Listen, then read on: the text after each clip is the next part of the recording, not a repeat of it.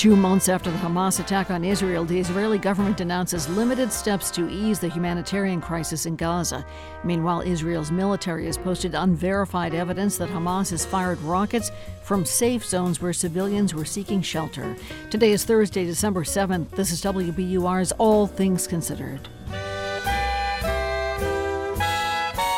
Good afternoon. I'm Lisa Mullins. Coming up, more than 750 workers at the Washington Post are staging a one day walkout to pressure the company to resume contract talks with their union. And women have traditionally had a harder time than men raising money to run for political office, and that has had consequences. We haven't had a woman president. We didn't have a lot of women in Congress or serving as governors, and it took women forming their own organizations and donor networks. What the fundraising gap means for women's political viability coming up, along with Wall Street numbers and the forecast. It's 401. Live from NPR News in Washington, I'm Kristen Wright. The UN Security Council is to meet tomorrow following an urgent appeal by the Secretary General, who warns of a potential catastrophe in Gaza. NPR's Michelle Kelemen reports that the Palestinians and their Arab supporters want the council to call for a ceasefire. Secretary General Antonio Guterres called for the meeting, warning that the conflict has created, in his words, appalling human suffering. He says civilians in Gaza face grave danger and he wants the Security Council to help avert a catastrophe.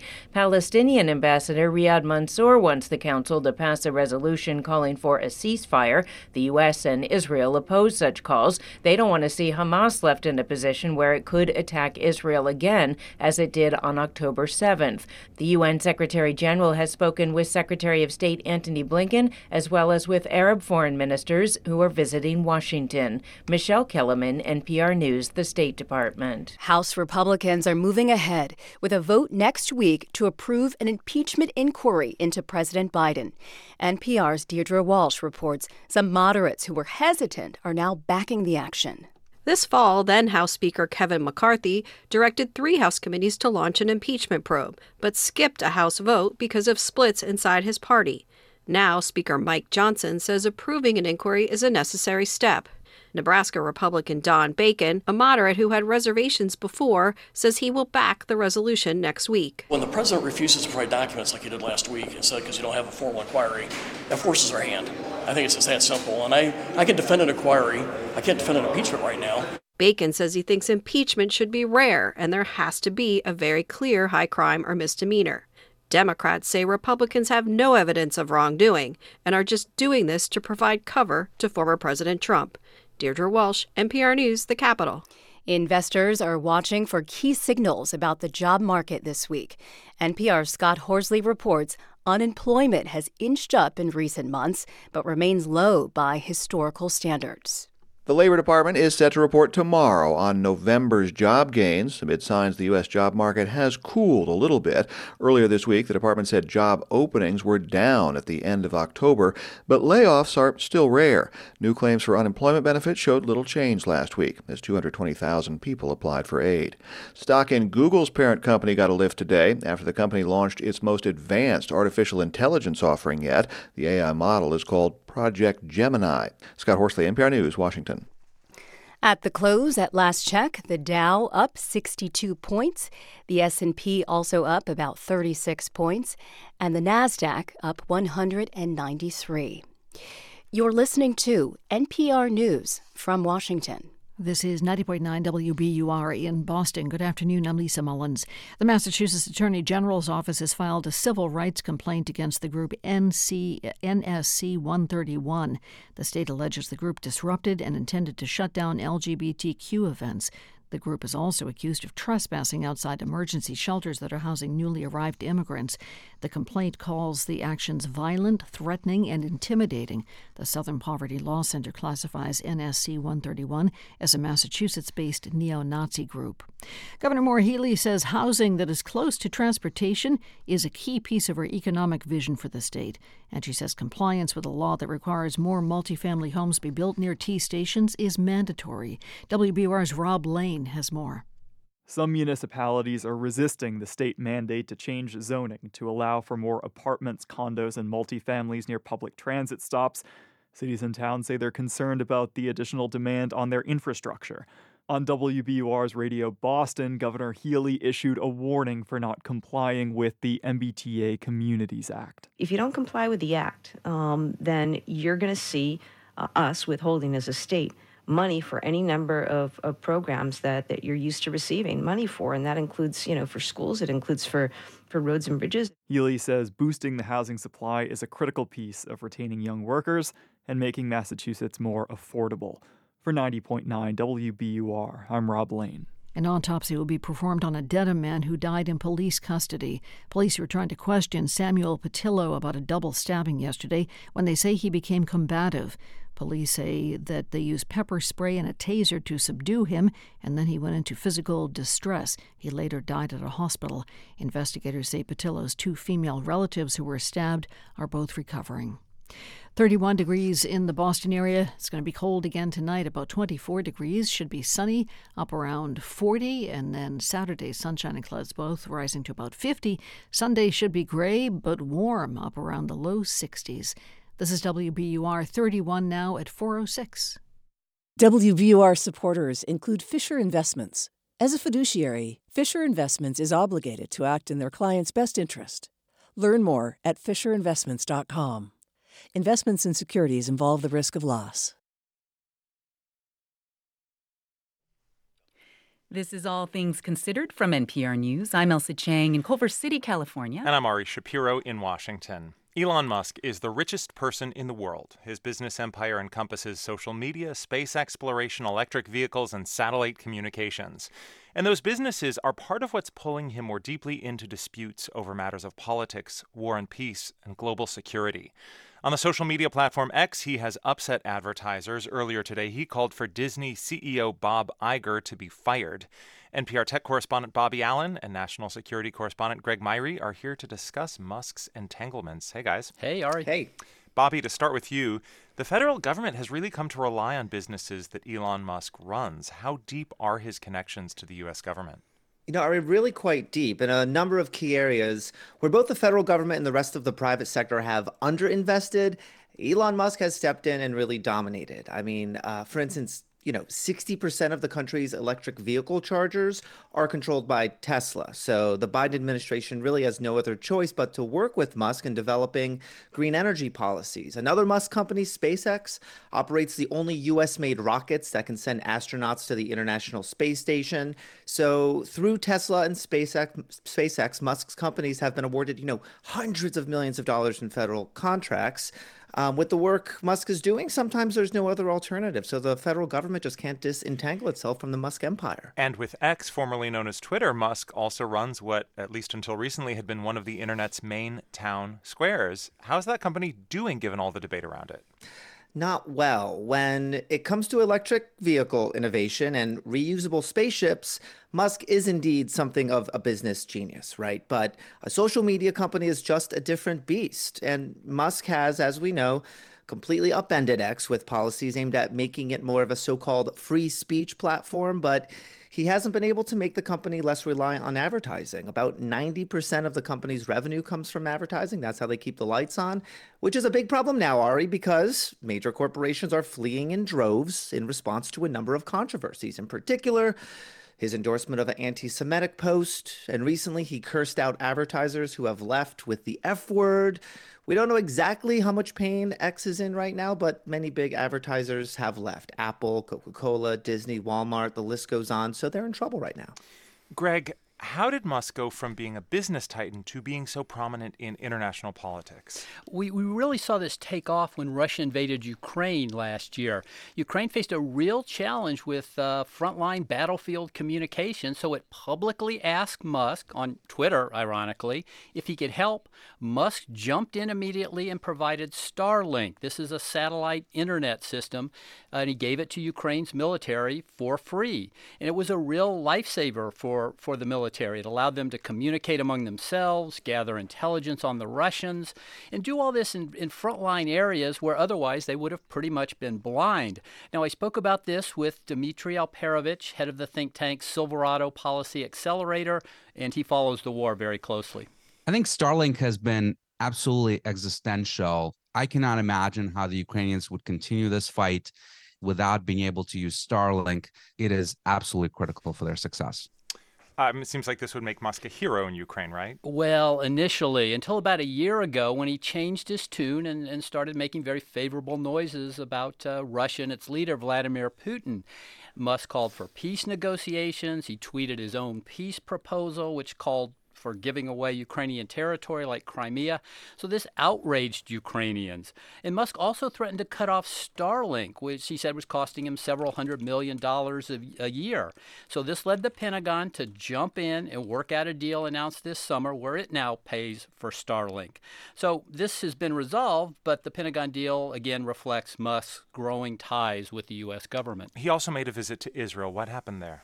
So after Hamas attacked Musk uh, back in October, Musk went on X and he reposted a statement by someone else that said, "quote Jewish communities push hatred against whites," and so this ignited a firestorm, and it, it came amid growing criticism that anti-Semitic comments were being widely spread on X. So Musk went to Israel Prime Minister Benjamin Netanyahu showed him around uh, southern Israel, communities ravaged by Hamas attacks.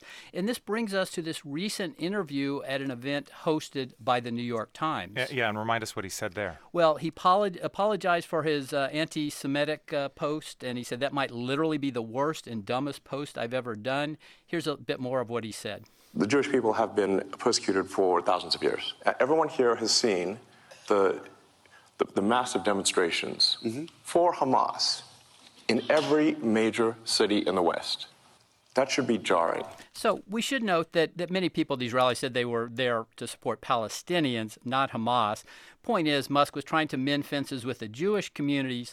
Yet at this very same event, he went off the rails and made incendiary comments at, at advertisers who've uh, stopped uh, doing business with X. As we mentioned, saying today that Bob Iger should be fired as CEO of Disney. Uh, Bobby Musk said recently that the advertiser exodus could make X fail. Is that true? In short, we, we just don't know. Musk taking the company private last year meant its financials are no longer publicly available. But, you know, Ari, for months now, Musk has floated this idea of filing for bankruptcy, which could help him uh, reorganize the company's debt and maybe renegotiate the terms of the billions of dollars of debt he, he took out to buy Twitter. But uh, you know, some have speculated that perhaps Musk is deliberately trying to kill the company. We don't have any proof of that, but uh, you know, and intentionally devaluing an asset could get him into some trouble legally.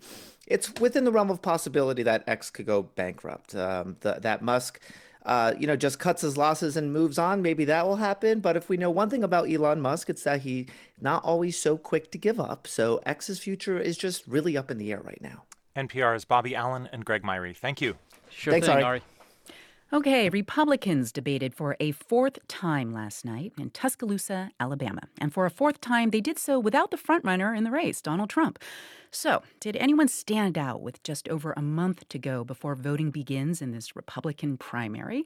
Well, to help us answer that, let's bring in NPR's senior political editor and correspondent, Domenico Montanaro, who watched the News Nation debate and has some thoughts. Hey, Domenico. Hey, good to be with you, Ailsa. Good to be with you. Okay, so what was your biggest takeaway from what you saw last night?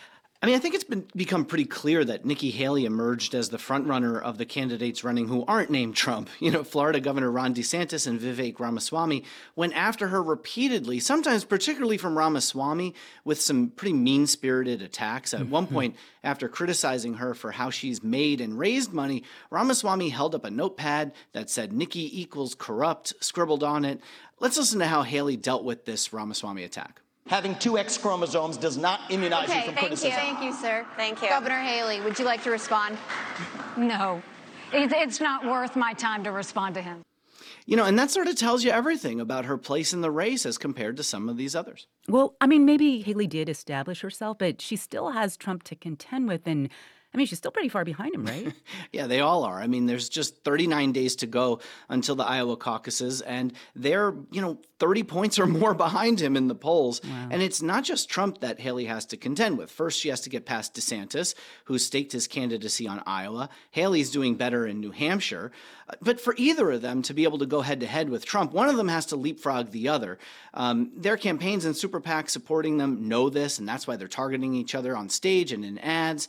DeSantis' team feels like he had a strong debate. He was certainly aggressive, but the question is was that coming from a place of strength or weakness? And can either he or Haley um, close the gap with Trump without much time remaining. Yeah, I mean, speaking of Trump, he was a no show again. Uh, uh, why does he keep insisting on skipping these debates? And how much does he figure, or did he figure, into this particular debate? Yeah, I mean, his team just doesn't see any advantage in debating these candidates. With a lead like he has, they want to create an air of inevitability around him. And you could tell, at least for former New Jersey Governor Chris Christie, that there was a sense of urgency about this. He really pressed DeSantis, for example, to answer whether Trump should be president again, not that not just that he's too old. You have your you have no. your thing. Is he you fit have or isn't he? thing. No, I don't have my thing. We don't. He's the thing. Is we he do fit not or want isn't to he? do someone You're talking that's about him being 80. 80 years it old. doesn't mean Ron, that somebody is he couldn't fit? get elected. Well, a lot of crosstalk there, but mm-hmm. yeah, DeSantis, uh, at the end of the day, didn't answer that question, and it's really emblematic of how lightly these candidates, other than Christie, have really treaded when it comes to Trump. You know, Haley was critical of Trump on the debt and China, DeSantis on not on Trump not finishing the wall and making Mexico pay for it, but those are pretty tame, relatively speaking. And DeSantis and Ramaswamy defended Trump when it came to those 91 counts of charges against him. You know, Christie accused them all of treating Trump like Voldemort, the villain in Harry Potter, who's talked about as he who shall not be named. right. So, anything else you were surprised by or that struck you? Yeah, I mean, I was surprised that they didn't talk about or mention abortion at all. And this was a panel of moderators made up of all women. This has been the issue that has really hamstrung Republicans in the last several elections. They spent some time on this in previous debates, but we heard a lot of rehash on a lot of different topics. And it's surprising considering that they haven't been able to appeal to the middle on this. And really, this becomes the issue, it seems, that's the Voldemort for Republican leaders. That is NPR's Domenico Montanaro. Thank you, Domenico. You're welcome. Loosen up, everybody. It's a Hanukkah party. We are the LeeVees. Hanukkah starts tonight, so this year the folks at NPR Music invited the LeeVees to the Tiny Desk to perform some of their album Hanukkah Rocks. Tiny Desk creator Bob Boilen even came out of retirement and brought snacks. I've been listening to this record with my son for like 18 years or something. Every year at Hanukkah, these songs are so much fun. Thank you. I made you some bagels. I know that, that's crazy. The album was a collaboration between a few touring musicians, including Adam Gardner of Guster and Dave Schneider of the Zambonis. How do you spell Hanukkah?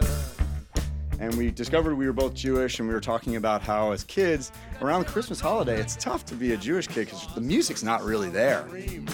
Applesauce. We made this record. We wrote it in a week, and we recorded it in a It was week. a Hanukkah miracle, eight days. You can find the full Hanukkah concert at npr.org slash music. Two candles lit. This is All Things Considered from NPR News. This is 90.9 WBUR. An upward swing on Wall Street today. The Dow rose nearly two tenths of a percent. S&P climbed eight tenths of a percent, and the Nasdaq gained one and four tenths of a percent. It's now 418. We're funded by you, our listeners, and by BU's Metropolitan College, offering graduate degrees providing competitive skills in the field of marketing. Find on campus master's programs in areas such as advertising and innovation and technology, along with online degrees in health communication and global marketing management. Visit bu.edu/met. Startups in Greater Boston continue to attract venture capitalists. A survey published by the think tank Heartland Forward looked at venture capital funding between 2019 and 2021. Researcher Richard Florida says the findings buck assumptions that the pandemic, housing costs, and other issues would disperse more money to other parts of the country. So I think no matter what we've heard in the press and the media about you know things spreading out, the preponderance of venture capitalists and the preponderance of serial entrepreneurial talent that is needed to grow and scale these businesses, it's still in two or three places. And they include Boston, also San Francisco, and New York. 31 degrees, the forecast is coming up. We're funded by you, our listeners, and by Cityside Subaru on Route 60 in Belmont, celebrating this season of giving with Subaru's Share the Love event now through January 2nd. And Xfinity Internet with the Xfinity 10G network, so everyone at home can be online, even at peak hours. Xfinity from Comcast. The future starts now. Should have another cold night tonight, down around 24 degrees. Then for tomorrow, could warm up as far as 40 degrees. Some sunshine tomorrow. And then for Saturday, sun and clouds both rising to about 50.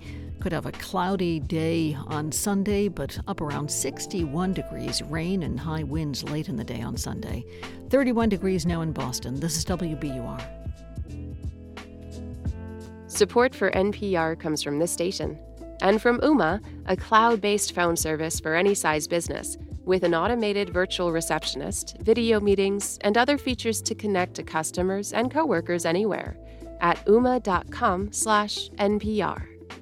And from the law firm Cooley LLP, with offices in the US, Europe, and Asia, Cooley advises entrepreneurs, investors, financial institutions, and established companies around the world where innovation meets the law this is NPR.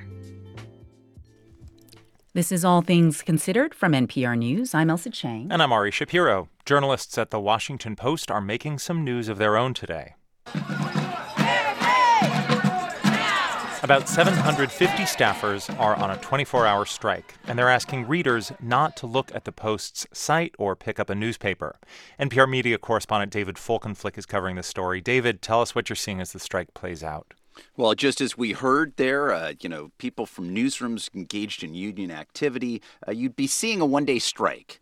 Uh, and that means that, yes, there are these protest lines, but many stories on the Washington Post websites have date lines that, that yesterday, some of them, in fact, just minutes before midnight uh, tonight, or simply bylined Washington Post staff. That is, people pulled back their bylines where they're uh, willing to do. And there was real anxiety within the Washington Post about being able to uh, stockpile enough content to be able to put out there, both in print and uh, on the website today. A Washington Post section editor's memo to colleagues uh, asked them to file stories on, quote, anything that even whiffs of news, unquote. And they cited a need to hoard copy. Here was a direct quote from this editor. He said, uh, or he or she said, This is the first time I have typed those these words in my life. The bar is low the editor wrote, and that memo first reported by Washingtonian Magazine. Tell us what's led these hundreds of Post employees to walk out.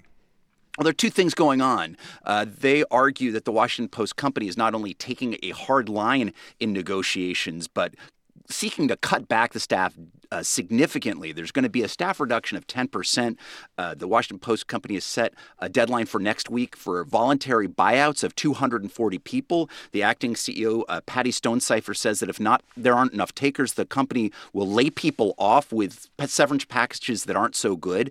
And people inside uh, the newsroom tell me that uh, they're really kind of feeling as though things are being targeted that may not be the highest yield of immediate clicks. So something like local news, you know, already something under fire in so many newsrooms around the country, looks likely to take a, one of the biggest cuts. Here's a quote from Katie Mettler. She's a criminal justice reporter on the Post Metro desk. I chose to be a reporter on the local desk uh, because I wanted to write about the people I live beside. Um, I think that uh, there is no kind of journalism more critical to the Washington Post's mission.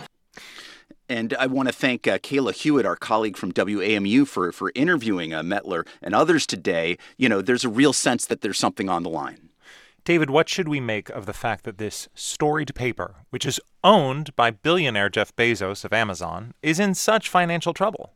That's right, and and owned privately uh, by Jeff Bezos, I might add. You know, he bought the the paper for two hundred and fifty million dollars, but he's put in a lot of money since, and and is currently, although it was profitable until very recently, it's now hit annual losses of $100 million. Its chief executive forced out earlier this year. You know, they're saying a guy like Bezos should be able to afford to ride this out and make more investments. What people at the Post say is we have to figure out a way to right size this. And this is happening against a backdrop of deep cuts throughout the industry. Earlier this week, Spotify, the audio streaming giant, announced uh, layoffs of 17% of its workforce after previous layoffs earlier this year. And you've seen this happen at the Los Angeles Times, at, at digital upstarts like Vox and Vice and BuzzFeed, at NPR, 10% of our workforce earlier this year. You know, folks are looking up I 95 from the Washington Post at the New York Times, which seems to have struck gold with its digital paywalls, and they're wondering, what about us? NPR's David Folkenflik, thank you. You bet. In Africa, some people who make a living by hunting and foraging have an unusual relationship with a wild bird. This bird is known as the honey guide, and it's called that because it will guide people to trees that have honeycomb hidden inside. NPR's Nell Greenfield Boyce reports that foragers will call to these birds to invite them to go on a honey mission, and the birds somehow learn to recognize those calls. Scientists have long puzzled over how this wild animal forged a relationship with people, a relationship which may go back many thousands of years. The greater honey guide is not domesticated at all. No one trains these birds. But when a member of the Hadza community in Tanzania goes out walking and makes this special whistle,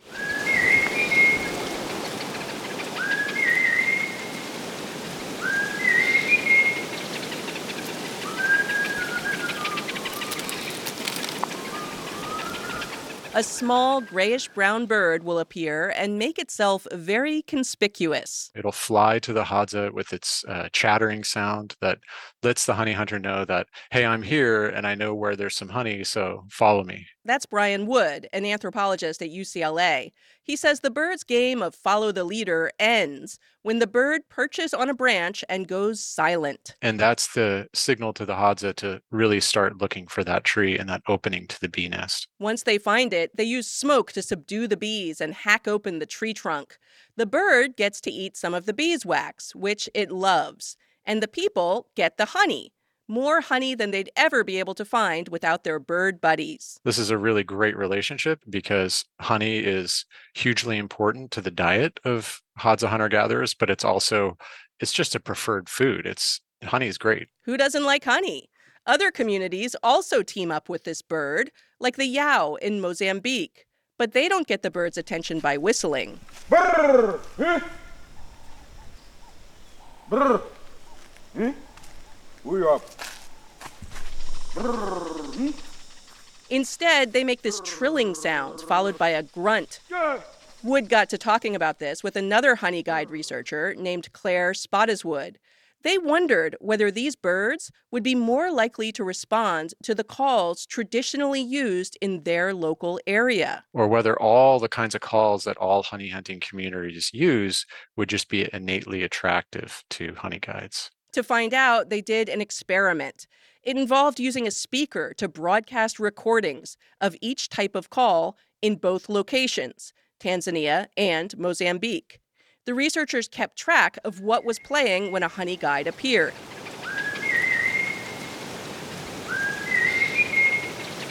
What we found is that in Tanzania, honey guides appeared 82% of the time that Hadza whistles were being played back. But when those birds heard the trilling sound used by people in Mozambique, they only appeared 24% of the time. Meanwhile, the birds in Mozambique had the opposite reaction. They appeared when they heard the trilling sound and were far less likely to show up when they heard the Hadza whistles. We found a very big difference uh, in the sense that each location's honey guides were much more attracted by the sounds of their local honey hunting community. These results appear in the journal Science. They suggest the birds somehow learn to recognize what sounds their human neighbors make when they want to go out looking for honey. But exactly how the birds learn this is a mystery. Steve Nowicki is a bird communications researcher at Duke University. I would sure love to know where the young birds are getting information about what the geographic specific um, signal is. One possibility is that they just watch other birds and learn from their elders, much like their human partners do. Nell Greenfield Boyce, NPR News.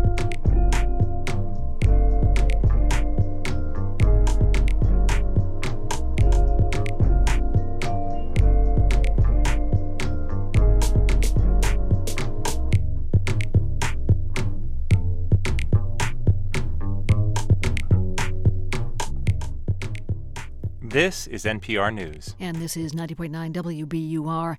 Coming up on All Things Considered in just about 10 minutes on this first night of Hanukkah, Boston area rabbis talk about the Jewish Festival of Lights coming against the backdrop of Israel's war with Hamas. In sports, Patriots are in Pittsburgh to play the Steelers in Thursday night football tonight. Pats are looking to snag their third win of the season. And at the Garden, the Bruins host the Sabres. Boston has won its last three games. Sabres have lost their last four. It's 430.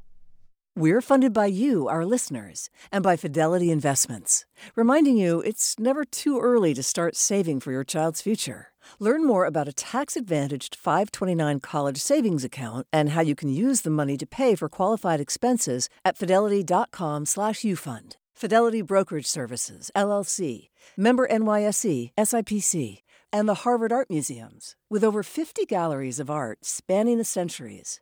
Free admission every day. Open Tuesday through Sunday. HarvardArtMuseums.org. From WBUR in Boston, I'm Rupa Shenoy. I'm Meghna Chakrabarti. This is On Point. I'm Tiziana Dearing. This is Radio Boston. I'm Scott Tong. I'm Deepa Fernandes. I'm Robin Young. It's Here and Now. And I'm Lisa Mullins, host of All Things Considered. We all thank you so much if you made a contribution to our recent fundraiser. And if you haven't had a chance to, you still can. Give monthly at WBUR.org. Thanks. Live from NPR News in Culver City, California, I'm Dwayne Brown. In Texas, a judge says he will allow a woman to have an emergency abortion, as Olivia Aldridge of member station KUT tells us. The case has put a spotlight on the state's highly restrictive abortion law. The Center for Reproductive Rights filed a suit this week on behalf of Kate Cox, a woman pregnant with a fetus that has a condition that is almost always lethal. Cox's doctors said delivering the baby would endanger her health and ability to carry future pregnancies. Judge Maya Guerra Gamble said she would grant Cox a temporary restraining order permitting an abortion under the emergency medical exception to Texas's abortion laws. The idea this law might actually cause her to lose that ability is uh, shocking and would be a, a, genuine miscarriage of justice. Cox versus Texas marks the first time a woman has sued the state to have an abortion since the procedure was banned in Texas. For NPR News, I'm Olivia Aldridge in Austin. The White House says time is running out and it cannot promise Ukraine that more help is on the way until Congress approves the aid funding. Republicans blocked an aid package worth tens of billions of dollars because the bill didn't include restrictions on immigration and asylum requests. White House National Security Council spokesman John Kirby says Congress needs to reach an agreement now. We've got a, a few more weeks here, and then we're out of Schlitz when it comes to helping Ukraine with the kind of security assistance that we've been able to provide. Um, and that's just, that, that should be unacceptable to everybody. The bill to provide new security assistance to Ukraine as well as Israel was blocked by Republicans in the Senate yesterday as they press for tougher measures to control immigration at the southern border. This is NPR.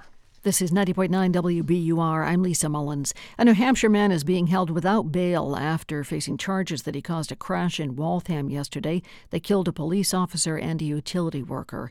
Peter Simon today pleaded not guilty to manslaughter and other charges. WBUR's Fausto Menard has more.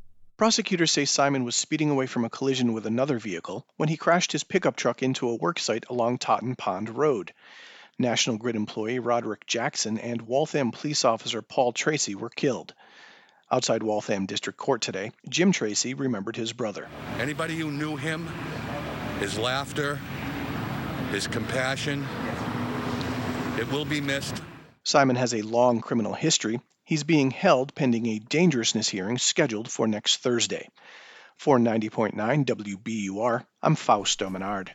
Massachusetts U.S. Senator Elizabeth Warren uh, is applauding the Biden administration's latest warning to pharmaceutical companies. The administration says it might cancel patent protection if prices on drugs developed with taxpayer money are too high.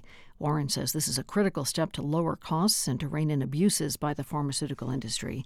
And the 82nd anniversary of the Japanese attack on Pearl Harbor is being marked today in Boston. A remembrance was held at the USS Constitution Museum, and there was a wreath laying ceremony on the warship USS Cassin Young in Charlestown. The destroyer honors Navy Commander Cassin Young for his actions during the Pearl Harbor attack. The forecast is coming up. WBUR supporters include the Boston Foundation. Knowing it will take all of us to improve lives and strengthen communities, the Boston Foundation partners with leaders and changemakers to advance equity and power a better Boston. The Boston Foundation. Move equity, move Boston. Learn more at tbf.org. A nice night ahead, but a cold one, down around 24 degrees. For tomorrow, we should have sunny skies, temperatures in the low 40s. And then for the weekend, right about 50 degrees on Saturday with sunshine. Sunday should be cloudy, high temperatures around 60. It's 435.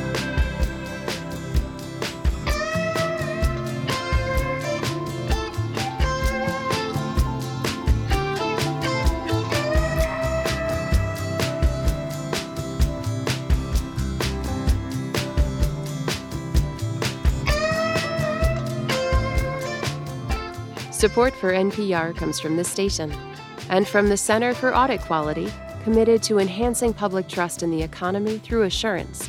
Auditors are serving investors, small businesses, and working Americans. Learn more at thecaq.org. And from the Sy Syms Foundation, since 1985, supporting advances in science, education, and the arts towards a fairer, more just, and civil society. More information is available at sysymsfoundation.org.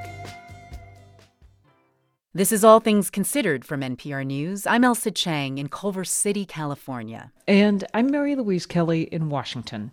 At the Republican debate in Tuscaloosa, Alabama last night, the knives were out for Nikki Haley. I mean, Nick, if you can't tell the difference between where Israel is and the U.S. is on a map, I can have my three year old son show you the difference. Her donors, these Wall Street liberal donors, they make money in China. They are not going to let her be tough on China, and she will cave to the. the first debate, she said that only a woman can get this job done. That's what she said. I love all the attention, fellas. Thank you for that. Haley is getting a lot of the attention because she is increasingly seen as a viable alternative to Donald Trump, who is leading the Republican field by leaps and bounds. One of the reasons she is seen as an alternative is because the Koch network endorsed her recently. The political network founded by the billionaire Koch family has endorsed Nikki Haley. Americans for Prosperity Action, the political arm of Koch's network, are out with a new ad in support of the former UN ambassador. Americans for Prosperity made the endorsement, calling Haley the best Republican candidate to, quote, turn the page on the current political era. That endorsement comes with a lot of money in what is sure to be a multi billion dollar election. And that is notable because women have historically lagged behind men in fundraising. That gap, the reasons behind it, and what it means for women's political viability is the work of Kira Sanbonmatsu. She's a political scientist at Rutgers Center for American Women and Politics. When we spoke recently, she took me through some of the reasons why this has been a problem and what the support of an organization like the Koch Network could mean for Nikki Haley. Financial support's so important. It helps put you on the map as a candidate. Historically, we know that it's been harder for women to raise money. They didn't always have the financial backing, they weren't the incumbents. Um, people know that men can win office, they're automatically seen as viable. Sometimes it can be harder for women to establish their viability for that reason. We haven't had a woman president. We didn't have a lot of women in Congress or serving as governors, and it took women forming their own organizations and donor networks, such as Emily's List, uh, ViewPAC, Higher Heights for America, to establish networks, funding streams, and women's political action committees. And those efforts have been successful, powering a record number of women in Congress today. What kind of disparity are we talking? Can we put numbers on this? One thing that we're seeing at the state level, we just re- released a report called The Donor Gap. And what we're seeing there is that although women um, can raise as much as men for their races, women are still underrepresented as donors. Uh, men are out giving women two to one when you look at the money raised for state elections. So women's voices aren't heard to the same extent as men's in terms of political contributions. And then at the candidate level, if you're not an incumbent, it's harder to raise money and women are less likely to be the incumbents. You nodded to some of the groups that are dedicated to changing this, to lifting up female candidates, uh, groups like Emily's List leading the charge. Um, are we able to measure how much of a difference they make in trying to level the playing field, or at least start to? Those organizations have been really critical to helping fuel women's campaigns. And what they figured out is women need early money because to be seen as a credible candidate, you need to raise money. And then once you're able to raise money, you're seen as a credible candidate. And so there's a bit of a self fulfilling prophecy there. And mm. so these funding streams have been really significant. And how much has it changed? I'm thinking back to 1992. I was in college. It was the alleged year of the woman. Um, 30 years on, God help us, 30 years on since I was in college. How much has the landscape shifted? Oh, it shifted a lot. These organizations have been really important, and women candidates can be really successful financially. You know, we can think of races where women are outraising men. Um, and we are seeing a record number of women in Congress. And I think that the presidential space is tougher. It's uh, they're more expensive races, and we have yet to elect a woman president. Yeah. So let's focus on Nikki Haley, uh, the female candidate who has just pulled in the funding from the Koch network. What kind of impact do you imagine that having on her profile, on her message, on her ability to win votes? This endorsement is already having an impact. You see uh, that it's attracting additional financial support. We know that she's gaining in terms of the polls. And what it does is it shows that she's a credible candidate, that she's worthy of further investment. Um, and this has been hard for Republican women. We see many more Democratic women holding office. It was Hillary Clinton um, who came close to winning the presidential election. We have yet to see the Republican Party nominate a woman for president. So, what this signals is that she's a serious candidate, that she should attract more resources. So, it's, a, it's an important development. To the importance of timing we are five, six weeks out from the Iowa caucus, the first GOP presidential primary for 2024. Um, to what extent is the timing of this uh, endorsement important to Nikki Haley's campaign? It's an important endorsement. It's late in the game, but on the other hand, no one has voted yet. Um, and so, as the Republican field winnows, if she can emerge here um, in one of these early states, it'll be significant for her. What about some of the other people starting to um, work on Nikki Haley's behalf? I'm thinking of Reid Hoffman, the co founder of LinkedIn, just gave $250,000 to Nikki Haley's super PAC. Now, he is a Democratic mega donor. He supports Biden. He's open about that. How unusual is this? Well, I think we are in some unusual political times. Uh, Donald Trump is not a a usual candidate, and there is a pro democracy movement uh, afoot. And so I think that Nikki Haley will take, as she has said, support from all corners. People like to get involved for a number of reasons. They have, they want to win, but they also care who's in office. They want to express their views. And sometimes you get involved because you are opposed to another candidate. So that's what our elections are about. So there can be a variety of, of motivations. What are you going to be watching for as you try to gauge whether uh, it may, in fact, be possible for Haley? You know, I think it's important to see whether this endorsement and how much of an effect this endorsement has in attracting additional money. It's this kind of early endorsement that women haven't typically had access to early in presidential campaigns. And so it'll be interesting to watch whether more money follows and more support follows. Kira Sanbonmatsu of Rutgers University and the Center for American Women and Politics. Thank you. Thanks for having me.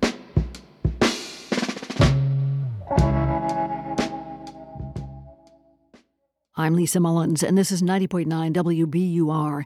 A 22 foot menorah is being lit this afternoon on Boston Common to celebrate the first night of Hanukkah. This year, the Jewish Festival of Lights comes as Israel's war in Gaza draws growing criticism and as reports of anti Semitism are on the rise. WBUR Simon Rios spoke to Boston area rabbis about this ancient holiday taking place at a divisive time for Jews and non Jews. Light one candle for the Maccabee children. Give thanks that their light didn't die. Just before Shabbat service at Temple Israel in Boston, musicians rehearse songs for the eight nights to come. Smiling on, Rabbi Elaine Zecher says with the tension Jews are experiencing, Hanukkah for some comes with greater significance. We have to believe, especially in this time and this moment in the calendar year, that there is more love than hate, that there is more belief in the goodness of people than the hatred of people.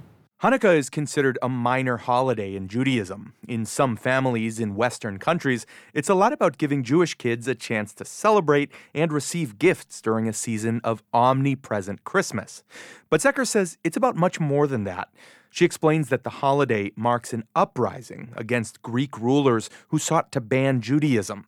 They tried to rename the temple in Jerusalem in honor of the Greek god Zeus. The basic story is that in the midst of oppression, in the midst of being prevented from celebrating and being Jewish, the minority rose up over the majority to be able to celebrate.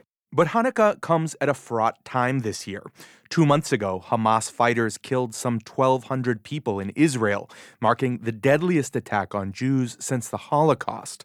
And Israel's ongoing military response has left more than 16,000 dead in Gaza, according to health officials there. Here in the States, the war has sparked angry protests on school campuses and in the streets. Emotions are running high on all sides, with evidence of anti Muslim and anti Jewish rhetoric both on the rise. Rob Leikind heads the American Jewish Committee's New England office. Something is afoot that makes us more vulnerable, and all of a sudden there's a sense that we have to be careful now. And Leikind says Jewish places of worship are on alert. When synagogues have large numbers of people attending, they're going to bring in security. Many synagogues, which always had their doors open from early, early in the morning till late at night, now they're all locked. Everywhere you go, they're locked. At Congregation Beth Shalom of the Blue Hills in Milton, visitors are being asked to let the office know before showing up at the temple. Beth Shalom's rabbi, Alfred Benjamin, says the need for security precautions goes way back in Jewish history. Hanukkah is an example. Tradition says families should display a menorah or Chanukiah, but only if it's safe. In the codes, in the rabbinic codes, there's a caveat that we shouldn't put the Chanukiah in the window during times of persecution, where the result of having that in the window could bring danger. But Benjamin says he's not going to cower or tell people not to display their menorahs. It is a mitzvah. It is uh, considered part of the tradition that when a person lights the Hanukkah menorah, the Chanukiah, that they put it in the window. Uh, and that's in order to, so to speak, advertise the holiday, advertise the miracle of the oil burning the eight days. Yeah, yeah different dreidels in here. and we display our, our menorahs in the windows. In Milton, Meredith Talbot and her husband David Litvak sit at their kitchen table, displaying the four menorahs they've collected over the years. Litvak says they're the only Jewish household in a neighborhood of homes with twinkling trees in the windows. One of the things that distinguishes our house is that it's so dark because everyone else has uh, a lot of lights and a lot of Christmas lights, which we don't have. But Hanukkah is a time when we can put our menorahs, our lights in the window, and embrace our Judaism, and also kind of share in the in the light of the street. Both Litvak and Talbot are doctors, and they say since the war began, anti Israel and frequently anti Jewish sentiments have surfaced in many aspects of their lives. Litvak says that's why he has more resolve this year to display their menorah in the window. I don't have reservations. I'd say uh, right now it's the opposite. I desperately want to show that I'm Jewish. Litvak says at a time when many Jews are feeling isolated, Hanukkah gives a reason to come together with friends and family and to connect on a deeper level with the Jewish community. For 90.9 WBUR, I'm Simon Rios. WBUR supporters include the Christian Science Plaza. Start first night with a 2 p.m. organ concert and free tour of the How Do You See the World experience. Visit christianscience.com slash first night. And the Provider Group, an insurance brokerage and benefits firm serving high net worth individuals and businesses, working with carriers like Safety Insurance. ProviderIG.com. 30 degrees now in Boston, and overnight tonight should be down around 24 degrees. Tomorrow, making it to 40, a sunny, dry day. Saturday is looking partly sunny, inching up to about 50 degrees. Then for Sunday, clouds later in the day, maybe a rainstorm. Could hit 60 degrees on Sunday. Again, 31 degrees in Boston at 449. We're funded by you, our listeners, and by Fresh City Kitchen, with a goal of delivering holiday catering everyone will keep talking about. FreshCityKitchen.com. And the Museum of Science. Experience the Heart of New England, a giant screen film showcasing this iconic region. See it only on IMAX, MOS.org.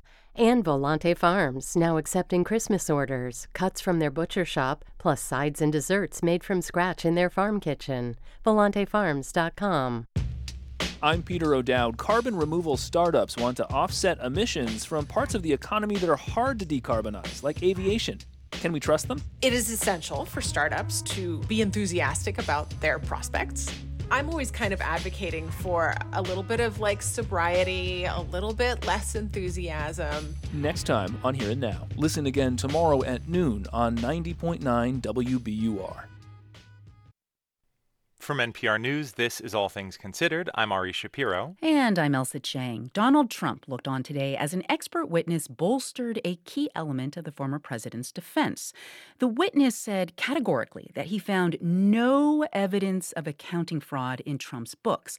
And he admonished the New York Attorney General's office for, quote, making up allegations. NPR's Andrea Bernstein was there and joins us now. Hey, Andrea. Hey, Ailsa. Okay, so it sounds like Trump got some backup for his defense today, huh? Yes. Trump's lawyers called as their penultimate witness Dr. Eli Bartov, a highly credentialed accounting professor from New York University who had once served as an expert witness for the New York Attorney General's office. okay. And Bartof just jumped right in, saying, quote, there is no evidence whatsoever for accounting fraud. He sounded like a classroom professor, repeating phrases and saying things like parts of the Attorney General's complaint, quote, border on the absurd, and that, quote, no valuations are objective because they are by definition opinions. Huh. He added, if somebody tells you an evaluation is objective, they need to have their head examined. And the witness said that a disclaimer in Trump's statements of financial condition makes it clear that no one should take them at face value. And this was so obvious, even his nine year old granddaughter could understand. Interesting testimony. Okay, so how did the AG's office respond to all of that?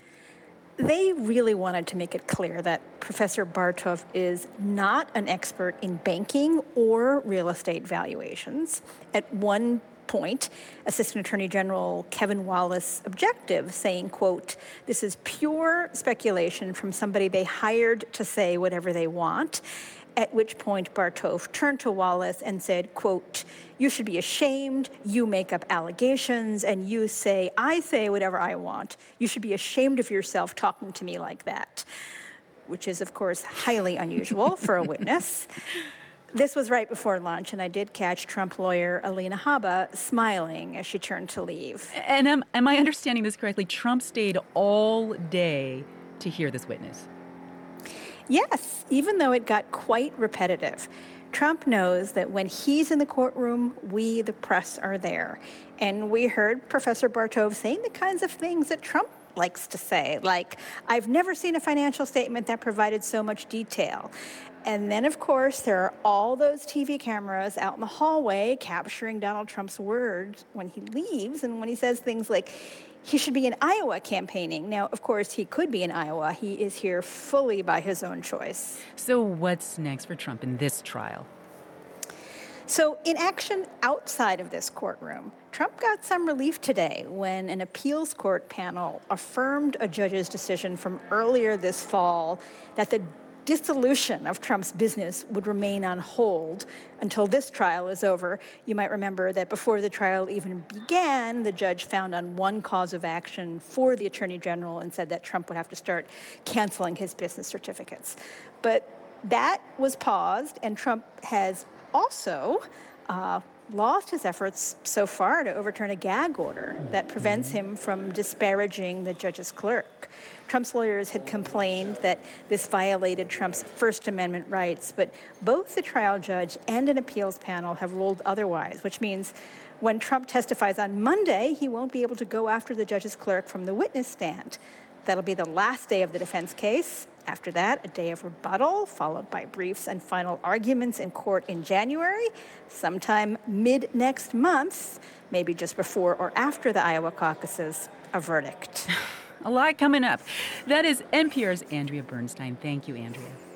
Thank you. Of all the films being mentioned as Oscar contenders this fall, the coming of age satire Poor Things may be the strangest.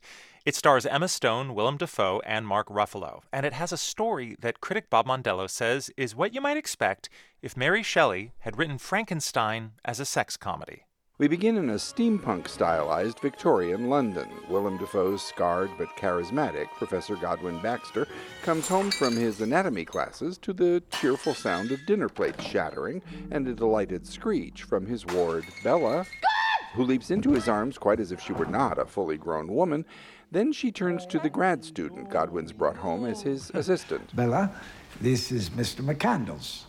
Hello, Bella. He sticks out his hand, and Bella regards it, then oh. punches him in the nose.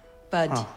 Blood. Bud. Emma Stone's childlike Bella knocks for a loop pretty much everyone she meets, though not always this directly. She is, as Ramy Youssef's sweetly attentive McCandles will discover, healthy and curious. Hello, one. Look at world. I don't think we're allowed up here. A product of one of Godwin's experiments. She's progressing at an accelerated pace. Who is still puzzling out how her body works, especially when she discovers it. Oh, Bella. Its most celebrated pleasure center. In polite society, that is not done.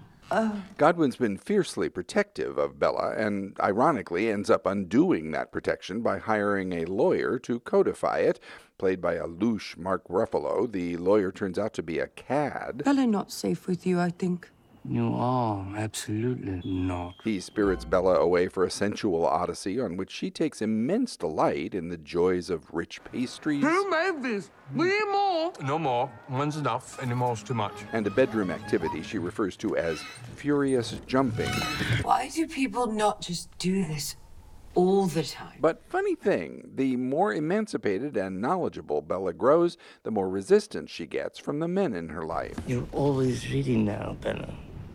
You're losing some of your adorable way of speaking. I'm a changeable feast, as are all of we. Apparently, according to Emerson. Working in both black and white and vibrantly clashing colors, Greek filmmaker Yorgos Lanthimos makes Poor Things a Candide-like odyssey of female empowerment, taking his heroine from cosseted innocence to a Parisian brothel. It is your body, Bella Baxter. Yours to give freely. I generally charged 30 francs. Well, that seems low.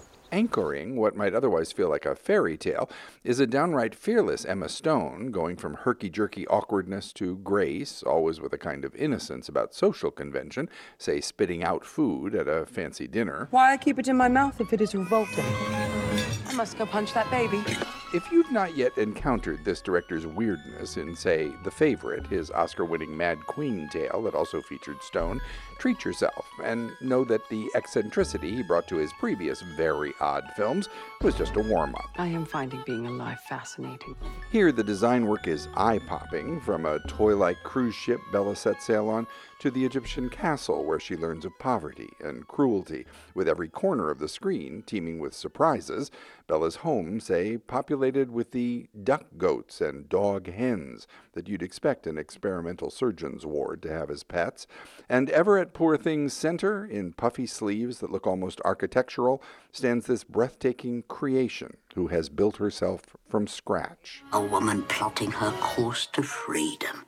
How delightful. A woman for whom the world is fresh and new and unfailingly magical, much like the exhilarating film that surrounds her. I'm Bob Mondello. This is All Things Considered from NPR News. Support for NPR comes from the station and from Total Wine and More, where customers can find gifts for people on their list, from a Cabernet to single barrel bourbon. TotalWine.com. Spirits not sold in Virginia and North Carolina, available to adults 21 or older. From Drexel University, whose cooperative education program works to empower students to explore future careers and discover their ideal profession before graduation. This is experiential education. More at drexel.edu. And from Procter & Gamble, maker of Align Probiotic, a daily supplement designed by gastroenterologists to help relieve occasional bloating, gas, and abdominal discomfort. More at alignprobiotics.com. We're funded by you, our listeners, and by Cityside Subaru on Route 60 in Belmont, celebrating this season of giving with Subaru's Share the Love event now through January 2nd. And Boston Ballet's The Nutcracker. Beloved characters and stunning dancing will enchant audiences of all ages through December 31st. Tickets at bostonballet.org. I'm WBUR Arts and Culture reporter Cristela Guerra, and this is 90.9 WBUR FM Boston, 92.7 WBUA Tisbury, and 89.1 WBUH Brewster. Listen anytime with our app or at WBUR.org.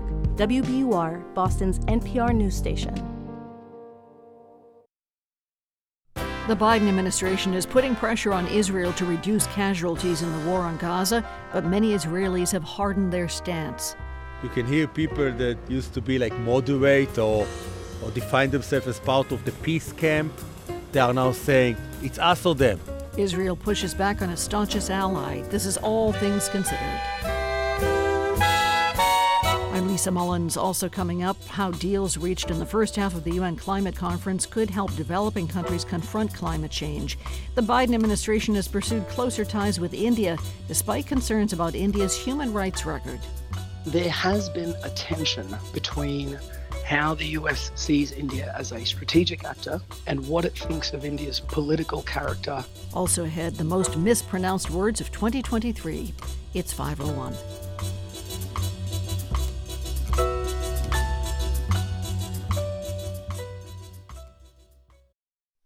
Live from NPR News in Washington, I'm Giles Snyder. Ukraine security services say they were behind the assassination of two Ukrainian politicians who were collaborating with Russia.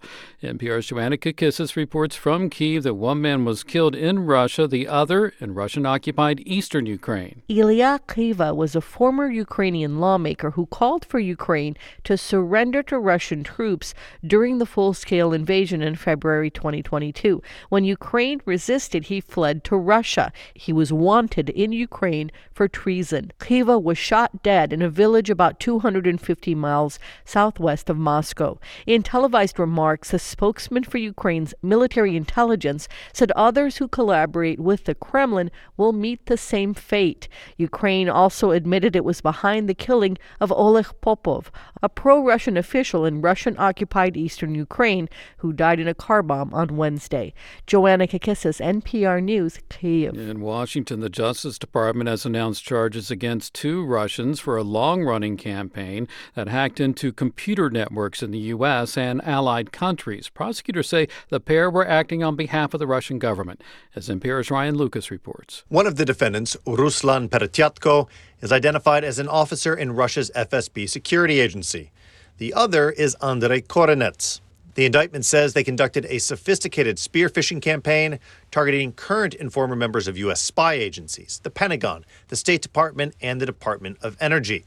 They also allegedly targeted British political figures, researchers, and journalists, in some cases successfully.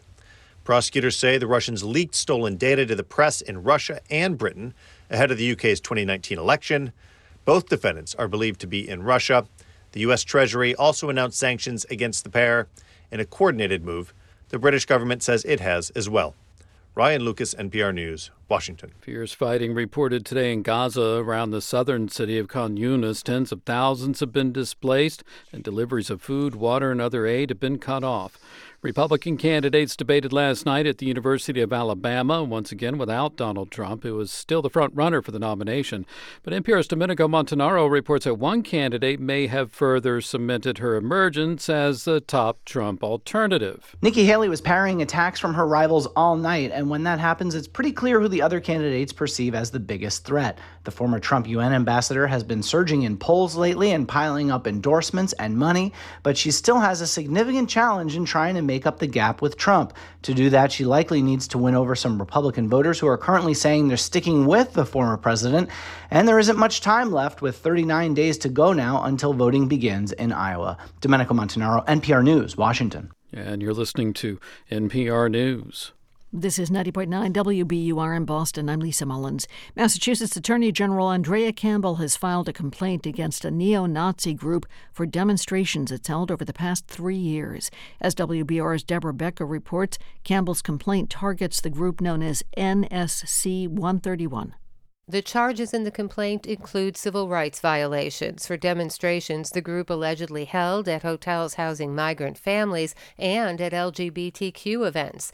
The AG also says NSC 131 escalated its protests to, quote, shut down activities that the group claims are harmful to the interests of white New Englanders. According to the Anti Defamation League, NSC stands for National Socialist Club. Peggy Shukur is with the ADL really want to commend the Attorney General for using the laws to the fullest extent possible to hold this hate group of neo Nazis accountable. The AG's complaint is seeking a jury trial. For 90.9 WBUR, I'm Deborah Becker. Governor Maura Healey says the number of migrant families arriving in Massachusetts is dropping. Today on WBUR's Radio Boston, Healey says there have been fewer new arrivals at Logan. Some of it, I think, has to do with the with the weather. We've had families who have been staying and housed in Florida and in Virginia who left to come here, some of whom have now returned. So you know, it, it's a situation that's very fluid. Governor Healey put new restrictions on the state's family shelter system, which temporarily houses migrants in hotels and motels. She did so after it started to run out of space and money. She says she's pressuring the Biden administration for more resources. And an independent report made public today says the morgue at Harvard Medical School needs to tighten security, increase employee training, and update its system to track donated cadavers. Harvard ordered the review following the arrest of the morgue's former manager, Cedric Lodge, in May. He's accused of stealing and selling body parts. Families of those who donated their bodies are suing Harvard. A dry, clear, and cold night on the way tonight. The mid 20s at the lowest. Tomorrow starts a bit of a warming trend. Sunny skies to close out the work week. Temperatures could top 40 degrees. 31 now in Boston at 506. We're funded by you, our listeners, and by Carnegie Corporation of New York supporting innovations in education, democratic engagement, and the advancement of international peace and security. More information is available online at carnegie.org. From NPR News, this is All Things Considered. I'm Ailsa Chang in Culver City, California. And I'm Ari Shapiro in Washington. As countries negotiate how to deal with a warming planet, there is a central tension big, wealthy nations contributed most to the problem by emitting lots of carbon, and smaller, poorer countries feel outsized impacts, even though they didn't do much to bring about this crisis. So, who should pay to deal with loss and damage to the smaller countries? That's one of many questions at the heart of this year's UN climate conference, COP28. The annual summit is taking place in Dubai this year, and Janine Felson of Belize is there negotiating on behalf of small island nations. Welcome. Thank you very much. Before we talk specifically about these negotiations, just to give us a sense of what's at stake, can you tell us one or two ways that you are already seeing climate change impact Belize? Well, Belize is seeing regular impacts from climate change, whether it's in variability in precipitation patterns, sudden impacts from hurricanes, or from storm surges. And most significantly, I think, is the impact that climate change is having on our reef, mm-hmm. which is the largest reef in the Western Hemisphere, and it is dying. And that's impacting many different things because we depend on our reef not only as a physical barrier for storm surges, but it is the source of livelihood for many Belizeans. Mm-hmm. Well, in the first days of this summit in Dubai, there was a breakthrough where countries settled on how to create a loss and damage fund. Wealthier nations pledged several hundred million dollars to address the harm that climate change is doing to developing countries.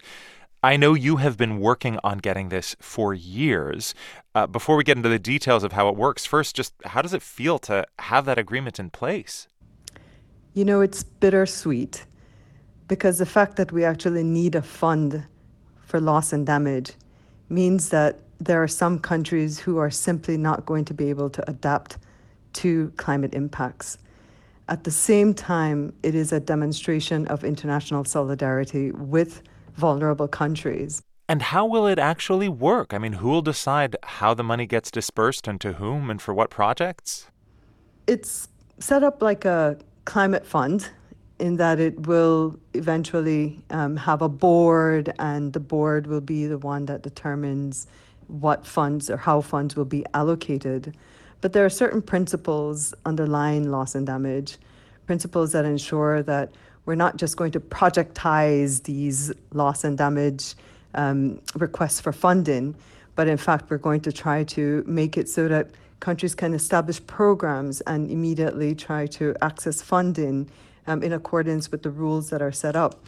One consistent theme at these climate summits over the years has been countries making bold, ambitious promises that they then fail to keep. Uh, at the UN Climate Summit in Glasgow, in Scotland, two years ago, I met a Malaysian climate activist named Haley Tan, and she told me this. I hear lies and I hear broken promises. Um, as we know, President Obama has promised the Global South 100 billion since 2009, and yet we are in 2021 and we have not received finance. And so, Janine Felson, how worried are you that despite these pledges, the money won't actually show up? Well, it is a very big concern. And indeed, we, we argued every year about actually how much is on the table. But the fact of the matter is, we are certainly seeing some funding come through. Um, I think the, the big issue now is whether or not we can bring others to the table, other stakeholders who have been profiting from some of the very industries that have hurt our countries. Um, there are new ways that, that we need to think about how we ensure that there are finance flows that are coming into countries. But the person that you interviewed is right. There have been many broken promises, and I cannot deny that. Negotiations in Dubai are continuing, and I know that this is a long process and you do it every year. How will you measure the success of this conference at the end of the day? That's a very hard question to answer. And, and it's very hard because I come from a country, I come uh, from a group of countries um, who are not seeing any sort of relief from the impacts of climate change. And I would want to say that, you know, we leave Dubai and I can go home to the people of Belize and say, you know what, things are going to be okay for you. The truth is, I can't do that. But what I can say is that we will make this effort to ensure that what we have to face in the future will be alleviated in different ways because of the cooperation and the solidarity that we have from the international community. That is Ambassador Janine Felson, a climate negotiator from Belize, speaking with us from the COP conference in Dubai. Thank you very much. Thank you. While Israel is fighting in Gaza, it's also trading fire regularly with Hezbollah, the Iranian backed militia that operates in Lebanon to Israel's north. Today, Israeli Prime Minister Benjamin Netanyahu threatened to attack Lebanon like Gaza if Hezbollah escalates the conflict. NPR's Brian Mann reports that many Israelis say a full scale war with Hezbollah is inevitable. I arrive at Kibbutz Lehavot Habashan, a short drive from the Lebanon border, on a beautiful spring like afternoon. This is the Upper Galilee region in the far north, sort of the Vermont of Israel. And the first person I meet is Renan Monica. I have a workshop, bike workshop. For 20 years, Monica has been guiding tourists on mountain bike trips through these hills. That's all stopped. Yeah, because the war now, so it's a bad situation and we don't have a customers, nobody want to come. No customers and a lot fewer neighbors. Israel's government says more than 40 communities in this area have been evacuated since October 7th because of the threat of Hezbollah, which operates nearby. More than 60,000 Israelis were required to leave their homes. Other families left voluntarily. Now we, we just uh, half people here in the kibbutz. We don't know actually. We, we're living day by day. I'm not afraid if you ask me. Do you have family? Here, yeah, yeah, of course. Your kids and family. Kids and family. Do you ever think mm, this is too risky? Not yet. Not yet. Not yet. It's my place. It's my home. I born here. There were full-scale wars fought on this frontier in the 1980s and again in 2006. Both sides regularly trade artillery and sniper fire. But after Hamas's attack on Israel October 7th, there's been more shooting, more rockets. Ziv Marom was also born in this kibbutz. The Galil is the most beautiful place in Israel, and it was developing and developing and developing. It was crazy how beautiful it was. And now people that lives in kibbutz near the borders are not planning to come back. Marom runs a coffee shop here. Now it's mostly empty. He says people fear there might be raids on their homes by Hezbollah like the one Hamas carried out in the south. It could be the same, the same event here in the north. And uh, the Hezbollah is stronger army than the Hamas. The fear, and it grew up. When I ask what Israel should do to give them back their sense of safety, I hear one idea from people here over and over. Many want a full scale war. I know now that we have to crush them and crush them big time. Big time. They understand power, and that's what we need to show because we have power. The U.S. and other countries are scrambling to contain this war, limiting it to Gaza and Israel's already bloody fight with Hamas. But Israeli soldiers like Zohar Ben Sushan say the danger posed by Hezbollah has risen a lot. We think that they have a lot of power and more ways to um, attack us and hurt the community here in the north. So it really feels like protecting my home. Ben Sushan is 24, a reservist in Israel's army from the northern city of Haifa. She's based here at a forward lookout post, one of the closest defensive positions Israel's army maintains on the Lebanon border. She takes me across the muddy yard to an observation post, and Lebanon is right there. You really can see um, the houses. If you just go, you can see that. NPR has sent reporters to those villages, and they too are largely empty. Many Lebanese families have also fled because of the increased artillery exchanges and the heightened risk of war.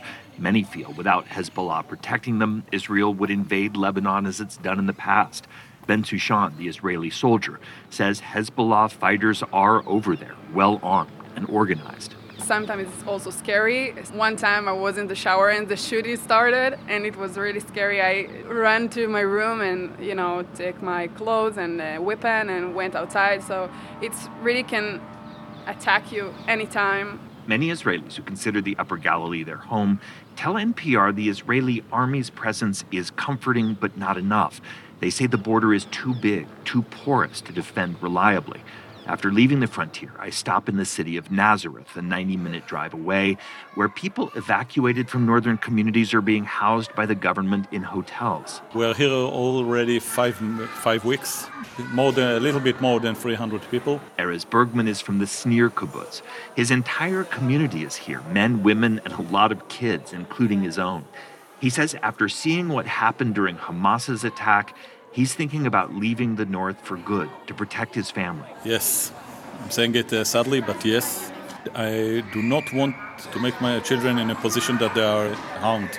Bergman, too, says there's only one thing that will make him feel safe returning home. He wants a full scale war that will do to Hezbollah what Israel is now trying to do to Hamas. I mean, we will fight very hard, Hezbollah. That's the only option. It's not a good option, but if we want to go home, and feel uh, that uh, there's nobody near the border that can threaten us or our children. That's the only solution I can see. Many of the Israelis interviewed by NPR voiced impatience with their government for not already striking harder against Hezbollah. Others predicted that as soon as the fight with Hamas is over in the south, Israel's military will turn its attention here. Brian Mann, NPR News on the Israel Lebanon border.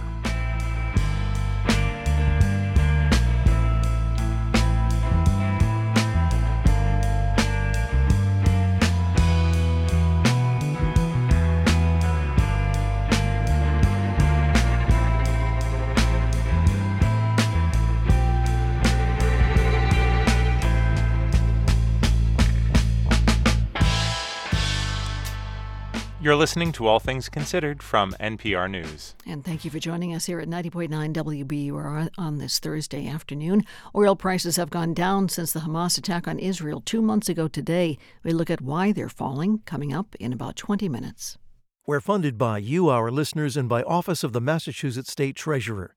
Check to see if you have unclaimed property at findmassmoney.gov. And Cambridge Naturals, with a curated selection of organic groceries, natural body care and supplements, and bulk refillery. CambridgeNaturals.com. An upswing on Wall Street today. The Dow rose nearly two tenths of a percent. S&P climbed eight tenths of a percent, and the Nasdaq gained one and four tenths of a percent. Trader Joe's plans to open a second store in Boston's Back Bay. It'll be located at 500 Boylston Street between Copley Square and the Public Garden. The 16,000 square foot store would be the fourth Trader Joe's in Boston and the 22nd store in Massachusetts. The forecast is coming up. WBUR supporters include the Boston Foundation. Knowing that bringing people together is the best way to advance opportunity and equity in our city, the Boston Foundation is a convener, a research hub, and a civic leader. The Boston Foundation. Move equity. Move Boston. Learn more at tbf.org.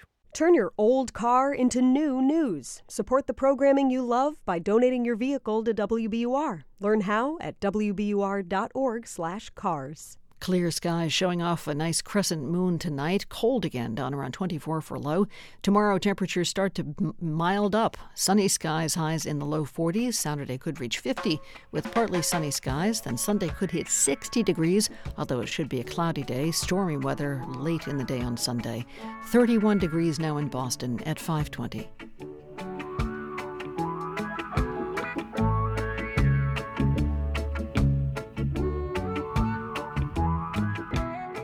Support for NPR comes from this station and from BritBox with Payback, a new original crime thriller from the creator of Line of Duty and Bodyguard, starring Grantchester's Morven Christie and Ozark's Peter Mullan, streaming at britbox.com/npr. And from Procter & Gamble, maker of Metamucil, a fiber supplement containing psyllium, a plant-based fiber for trapping and removing waste in the digestive system, designed to be taken every day. More at metamucil.com. This is NPR.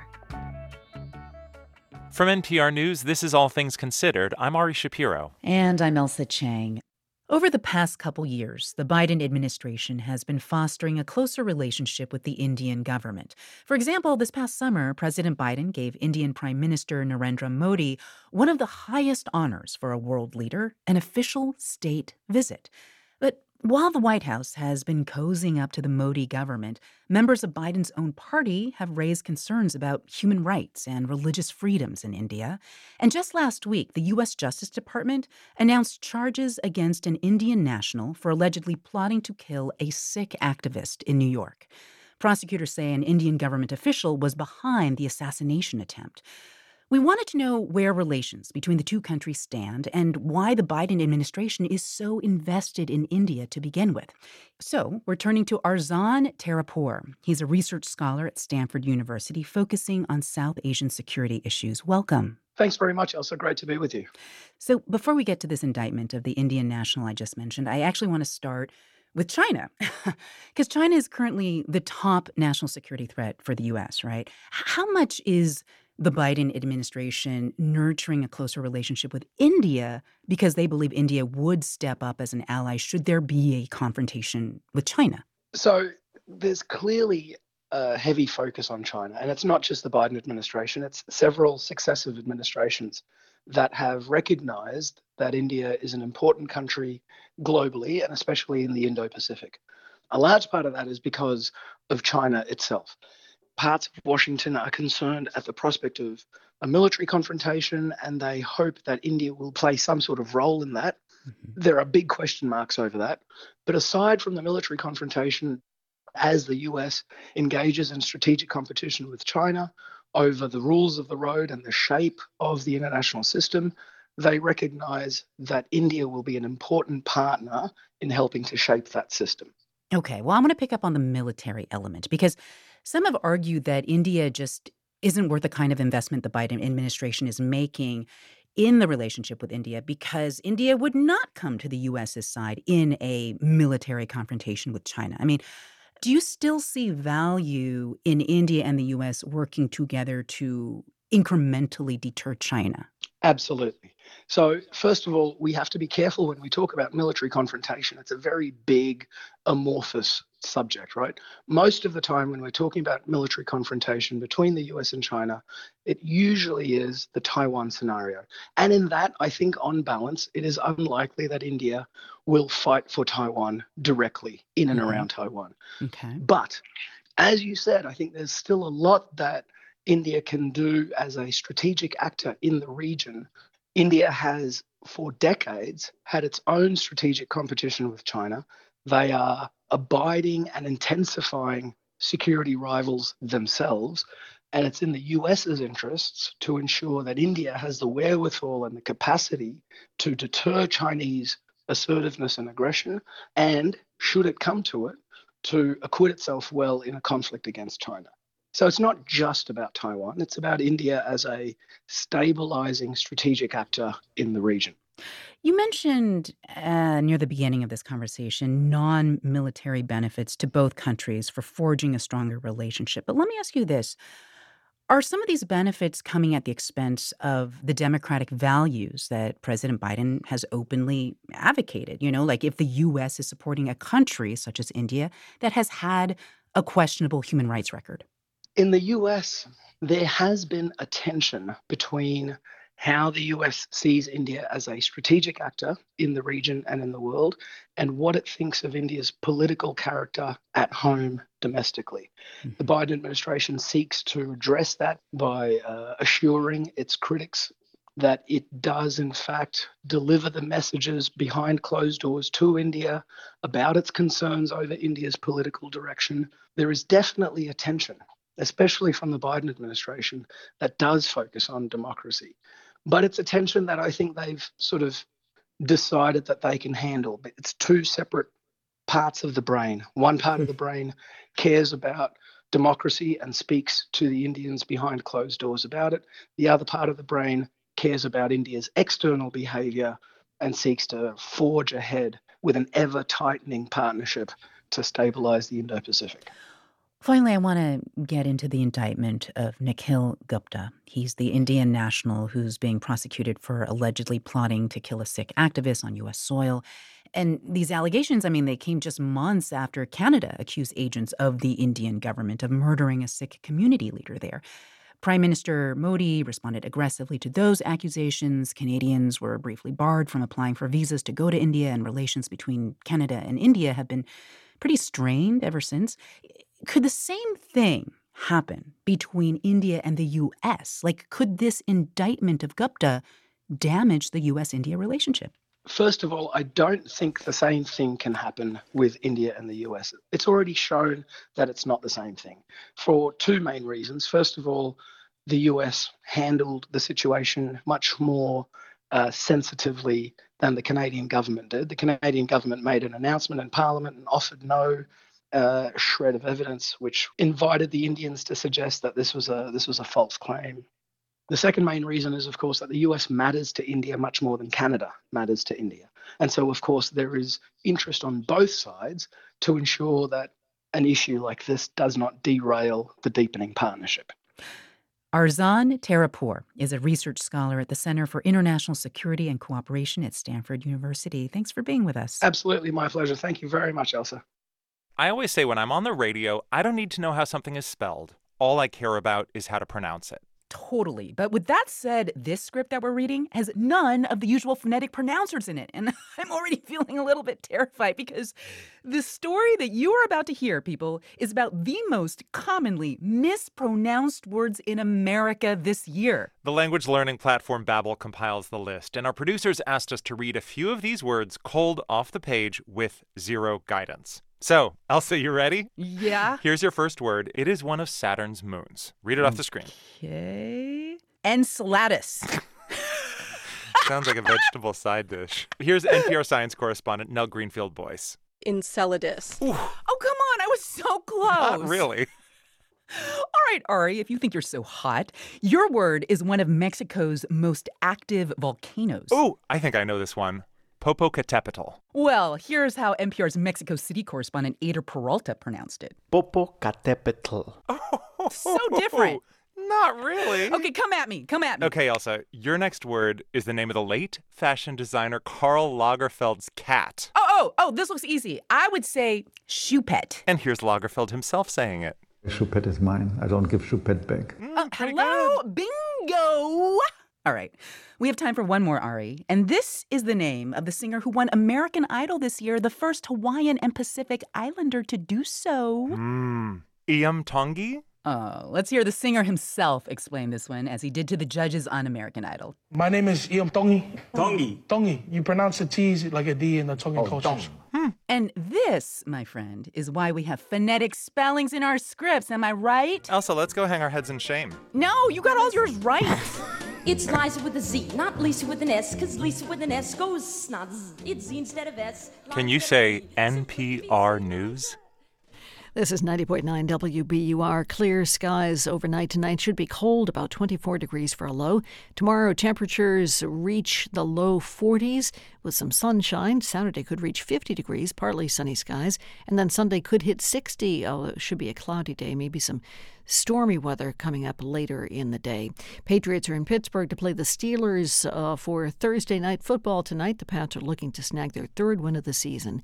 Tonight at the Garden, the Bruins host the Sabres. Boston's won its last three games. The Sabres have lost their last four.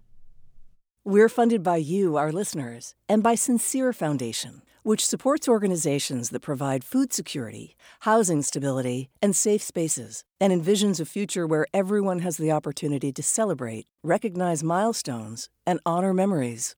Sincere Foundation. Learn more and see if your program qualifies at sincere.com. And Lake Champlain Chocolates, celebrating the season with organic, fair trade chocolates at local specialty food stores and at lakechamplainchocolates.com. Hi there, it's Margaret Low, the CEO of WBUR, here to say thank you to everyone who gave so generously during our year end fundraiser. We are blown away by your support, and we promise that was the last fundraiser this year. If you haven't had a chance to give yet and you'd still like to, please go to WBUR.org and click on the donate button. It's the one with the little heart next to it.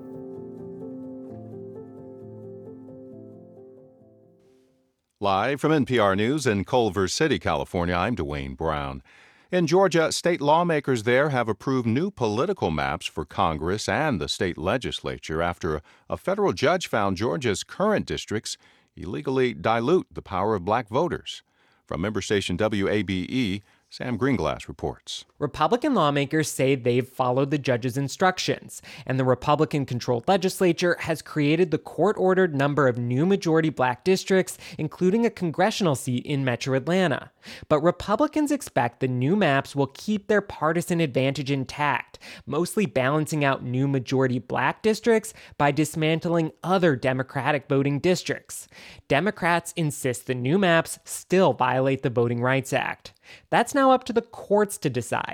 U.S. District Judge Steve Jones has scheduled a hearing for later this month, writing that time is of the essence. If the judge does not approve the new maps, he can appoint a special master to draw them. For NPR News, I'm Sam Greenglass in Atlanta. More than 700 Washington Post employees walked off the job today for a 24 hour strike. Kayla Hewitt of member station WAMU reports. When I say no, About 100 union members picketed outside the Washington Post offices in downtown D.C. Union leaders say it's the largest labor protest at the paper in 50 years. Post employees have worked without a union contract for a year and a half. They say, among other demands, they want leadership to come to the table and negotiate raises commensurate with inflation, remote work policies, and a voluntary buyout program that seeks to eliminate 240 positions, or about 10% of staff. In a statement, a Washington Post spokesperson said the Post goal is to reach an agreement with the Guild that meets the needs of employees and the business. For NPR News, I'm Kayla Hewitt in Washington. This is NPR. This is 90.9 WBUR. I'm Lisa Mullins. The New Hampshire man charged with causing a deadly crash in Waltham yesterday is being held without bail. Today, Peter Simon pleaded not guilty to manslaughter and other charges. Prosecutors say Waltham police officer Paul Tracy and National Grid employee Roderick Jackson were killed when Simon crashed his pickup truck into a worksite on Totten Pond Road. Jackson's brother, Manuel Esprilla Hassan, spoke about his late brother after the arraignment. Anybody who knows him, the most selfless man ever, ever. He was more than just my brother, he was my father. All right? Understand. That's the heart of this family. That's what was taken from us. Simon is being held until a dangerousness hearing next week. Records show he does not have a valid driver's license. In 2017, he pleaded guilty to driving under the influence and assault and served time in prison. He also has several other criminal cases that date back to 2009. Governor Maura Healey says a new order from the Department of Public Utilities is a key step for the state to equitably reduce residents' reliance on natural gas. And as WBUR's Miriam Wasser reports, the order is the culmination of a three year process Healey began when she was Attorney General. In 2020, Healey asked the Department of Public Utilities to look into whether the state and gas utilities were doing enough to plan for a future without natural gas. The department first asked the utilities to draft a plan for the future, and they came back with a controversial one that relied heavily on supposedly lower carbon fuels. Fast forward to this week, and the department flatly rejected that idea in favor of non fossil fuel alternatives. Speaking on WBUR's Radio Boston today, Healey said the plan will help the state meet its climate goals. It just stresses the importance of the need for all of us to work together, including the utilities. The order also disincentivizes new gas infrastructure. For 90.9 WBUR, I'm Miriam Wasser. Today, the MBTA disclosed two mishaps involving its workers. The T's chief safety officer reported that a laborer got hit in the leg by shrapnel after a tool broke last week. The next morning, a third rail on the Orange Line had the power turned back on and was electrified before a welding truck cleared the track. The Federal Transit Administration has reprimanded the MBTA several times this year for worker safety issues. The forecast is coming up. WBUR supporters include Semester Off, a structured educational and wellness program in Wellesley helping college age students and high school grads get on track. Academics, executive functioning coaching, yoga, and exercise are designed to develop resilience, improve confidence, and learn new skills. Spring semester starts January 22nd. SemesterOff.com. About 24 degrees overnight tonight. Tomorrow should be sunny, up around 40. Saturday, sunshine and clouds both rising to about 50. Sunday should be gray but weirdly warm, up around the low 60s, with uh, windswept rain coming up later in the day. Support for NPR comes from this station and from the Nature Conservancy, partnering with communities across the globe to find solutions to the climate and biodiversity crises, committed to building a future where people and nature can thrive nature.org/solutions. And from the NPR Wine Club, where members can explore wines from around the world, and every purchase supports NPR's high-quality journalism, available to adults 21 or older. nprwineclub.org. This is NPR. From NPR News, this is All Things Considered. I'm Ailsa Chang in Culver City, California. And I'm Ari Shapiro in Washington. Under domestic and international pressure, the Biden administration has increased calls for the Israeli government to protect civilians as it goes after Hamas in Gaza. As NPR's Frank Langfitt reports from Jerusalem, the Israelis don't want a rift with the U.S., but they have other priorities.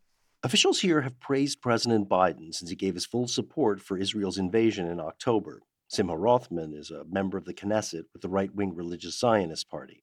I, of course, am very thankful for all the support the United States and the state of Israel fight against terror, and President Biden has made tremendous effort to do so. The U.S. is arming Israel and is the country's indispensable ally. But Rothman doesn't appreciate American pressure on Israel to hold back on the battlefield and President Biden's call for an eventual two state solution.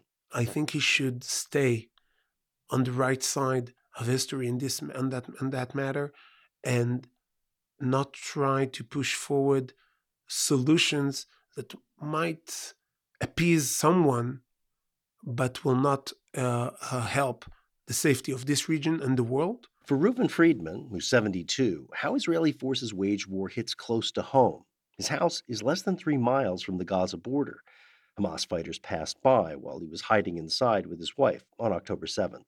The battle now in Gaza is in front of my house. To get Hamas out of Gaza, I think it's going to take time. How much takes to uh, USA to get out Al Qaeda from Afghanistan? The Gaza Ministry of Health says Israeli attacks have killed at least 17,000 people. Images of suffering have driven outrage among many around the world.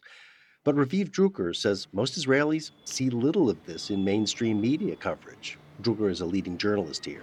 We rarely cover the suffering of Gazan uh, casualties, civilians, kids. We don't. We rarely interview someone from Gaza. Like why? Why is that? Because the trauma is so hard. You can hear people that usually used to be like moderate or or define themselves as part of the peace camp. They are now saying it's us or them. And Druker says if Israeli leaders let up in Gaza, they'd pay a price. Nobody in Israel can reach a decision now to stop the operation against Hamas. The leader that, that will dare to even contemplate the idea of doing that is done. Israel is not completely ignoring U.S. pressure. For instance, it's allowed more fuel deliveries into Gaza, even amid domestic criticism that'll only help Hamas. And Shlomo Brom, a retired brigadier general, says American pressure can help. Fewer civilian deaths mean less suffering and more time for Israel to target Hamas. The US administration, because basically they understand the, the, the strategic uh, dilemma, they will try to do whatever they can do to give Israel the time that it needs. Enbrom says the White House has to consider the broader landscape as other countries challenge the US led world order. And I think there is a real understanding in the US administration among the people that are important uh, that Israel has to win. Because, Brom says, U.S. rivals, Iran, Russia, China, will see an Israeli loss as an American one, too. Frank Langfitt, NPR News, Jerusalem.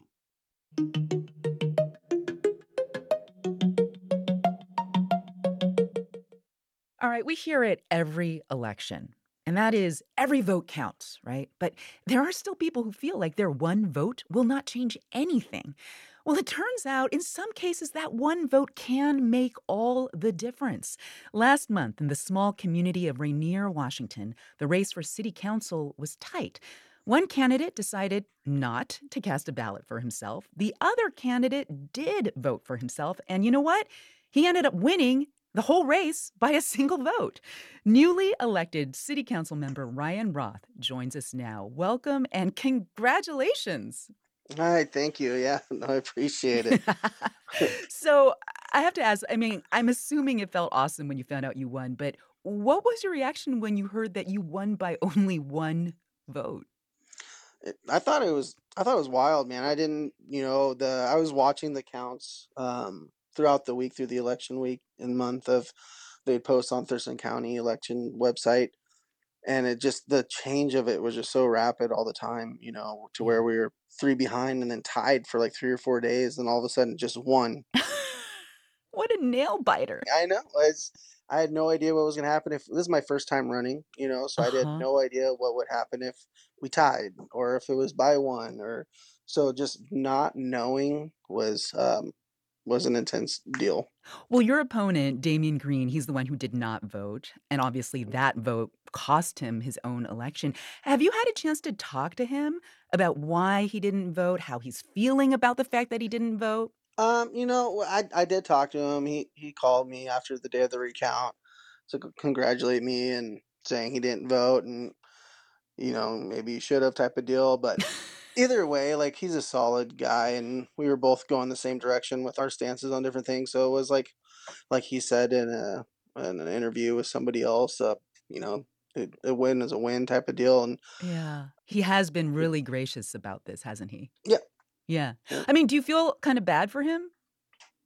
no, no. I mean, why? I mean, you know that that's his you know uh, opinion not to vote for himself. So that I support that. You know, whatever you believe in, you got to stay true to that. So, um, I I believe it's my American right to vote.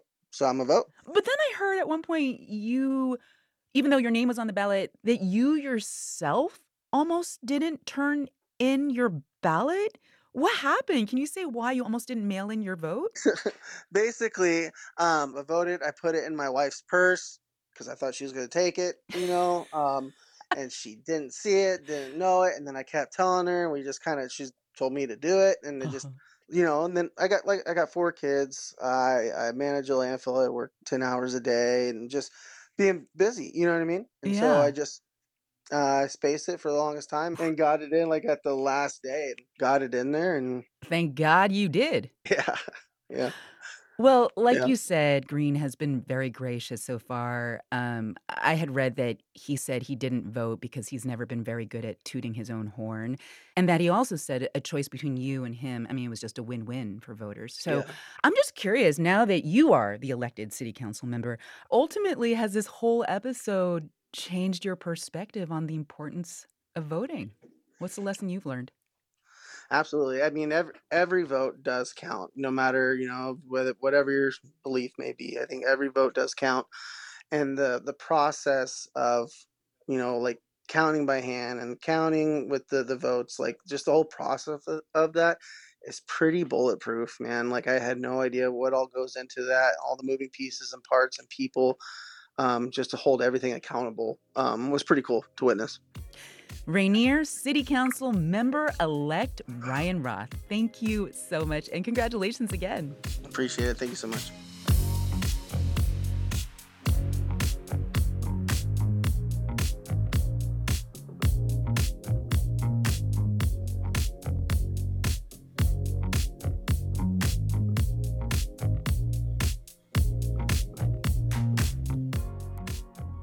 You're listening to All Things Considered from NPR News.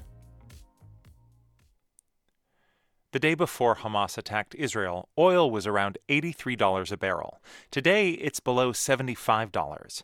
Usually, when there's a war in the Middle East, oil prices shoot up. So, why isn't that happening now? Our colleagues Darian Woods and Wailin Wong at The Indicator from Planet Money explain. The Hamas attacks in Israel on October 7th were 50 years almost to the day from the Yom Kippur War when Syria and Egypt attacked Israel. Surprise attacks came early this morning. And it's that war that led to enormous repercussions throughout the global economy. The Yom Kippur War was a conflict between Arab states and Israel over territory that Israel seized during an earlier conflict known as the Six Day War. And in response to countries that supported Israel, Saudi Arabia and other Arab states declared an oil embargo. Yet this time, Arab and Gulf states haven't imposed an oil embargo.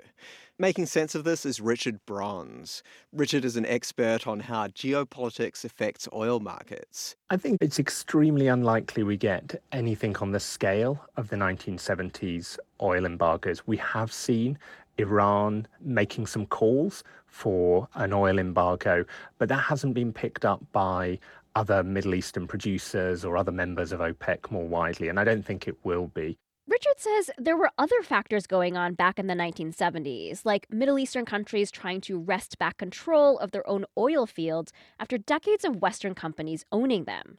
Also, Western countries like the US were much more dependent on Middle Eastern oil for their economies in ways that are not so acute today. Fracking, for example, means a lot of oil production happens here in the US. Plus, we now rely on more alternative sources of energy. But what about just general disruption and chaos in the Middle East? The region is critical to global oil supplies, even though Israel and Gaza are not major producers. They're surrounded by a lot of very important oil producers, and a lot of the world's oil moves through places like the Strait of Hormuz off the coast of Iran through the Suez Canal. So there's lots of ways you can be worried about the potential for spillover to disrupt oil supply, but we haven't seen it yet. And that brings us to the second reason for lower oil prices, which is that oil traders don't seem to think there will be a regional war spilling outside the borders of Israel and Gaza. Some of the early concerns that might happen have diminished. Meanwhile, supply and demand seem to be in balance around the world. This then raises the question of whether the oil market is telling us something maybe a little encouraging about the future. Do these numbers from the oil market give you some comfort about lower probability of a bigger regional war? The oil market might be moving very quickly to an assumption that because we haven't seen an escalation or a spread of the fighting yet, that it probably won't happen, but I don't think we should take that as a guarantee just yet. In other words, oil traders might be poring over political statements and scenarios, but just like the rest of us, they don't have a crystal ball into how this terrible war might unfold. Darian Woods, Wailin Wong, NPR News. Support for Planet Money comes from Workday. committed to helping organizations adapt to change, using real time data to uncover insights, stay decision ready, and prepare for whatever's next. The finance, HR, and planning system for a changing world.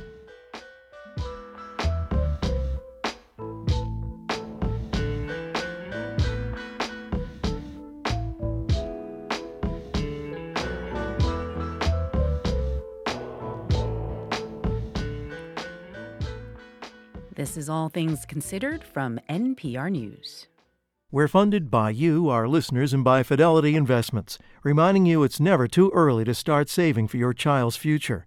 Learn more about a tax advantaged 529 college savings account and how you can use the money to pay for qualified expenses at fidelity.com slash ufund. Fidelity Brokerage Services, LLC, member NYSE, SIPC. And The Huntington with The Heart Sellers by Lloyd Suh and directed by May Adrales.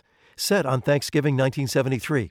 Through December 23rd, huntingtontheater.org. Coming up in about 20 minutes on WBUR, the lay of the land for the GOP candidates for president after last night's debate. Another chilly night ahead for us tonight, about 24 degrees. Tomorrow should be sunny, up around 40. Saturday, sunshine and clouds both rising to about 50, and then for Sunday should be overcast. Highs about the low 60s on Sunday. 30 degrees now in Boston at 549. When it comes to holiday shopping, Boston has plenty of options for those who want to avoid the big box stores and find locally made gifts. Here's a tip from WBUR's Field Guide to Boston. If you're in for an all day affair of shopping and eating, check out the SoWa Winter Festival or Snowport. There will be loads of vendors selling homemade goods, art, and food. For a quicker trip and something more unique, there's the Boston Women's Market, Harvard Square Holiday Fair, and Old South Church Christmas Craft Fair. For antique or vintage wares, there's Fenway Flea or the Somerville Flea Holiday Markets. To get more tips for enjoying the holidays in the city, check out WBUR's Field Guide to Boston at wbur.org/fieldguide. It's All Things Considered from NPR News. I'm Ari Shapiro. And I'm Ailsa Chang. There's a phrase we hear more and more these days spiritual but not religious. Well, now a new study from Pew Research tries to get to the bottom of what the term spiritual means to the people who describe themselves that way. Joining me now to discuss what the survey found is NPR religion correspondent Jason DeRose. Hey, Jason. Hello. Okay, let's start with the reason for this whole study. Like, why do you think they even wanted to look at spirituality among Americans?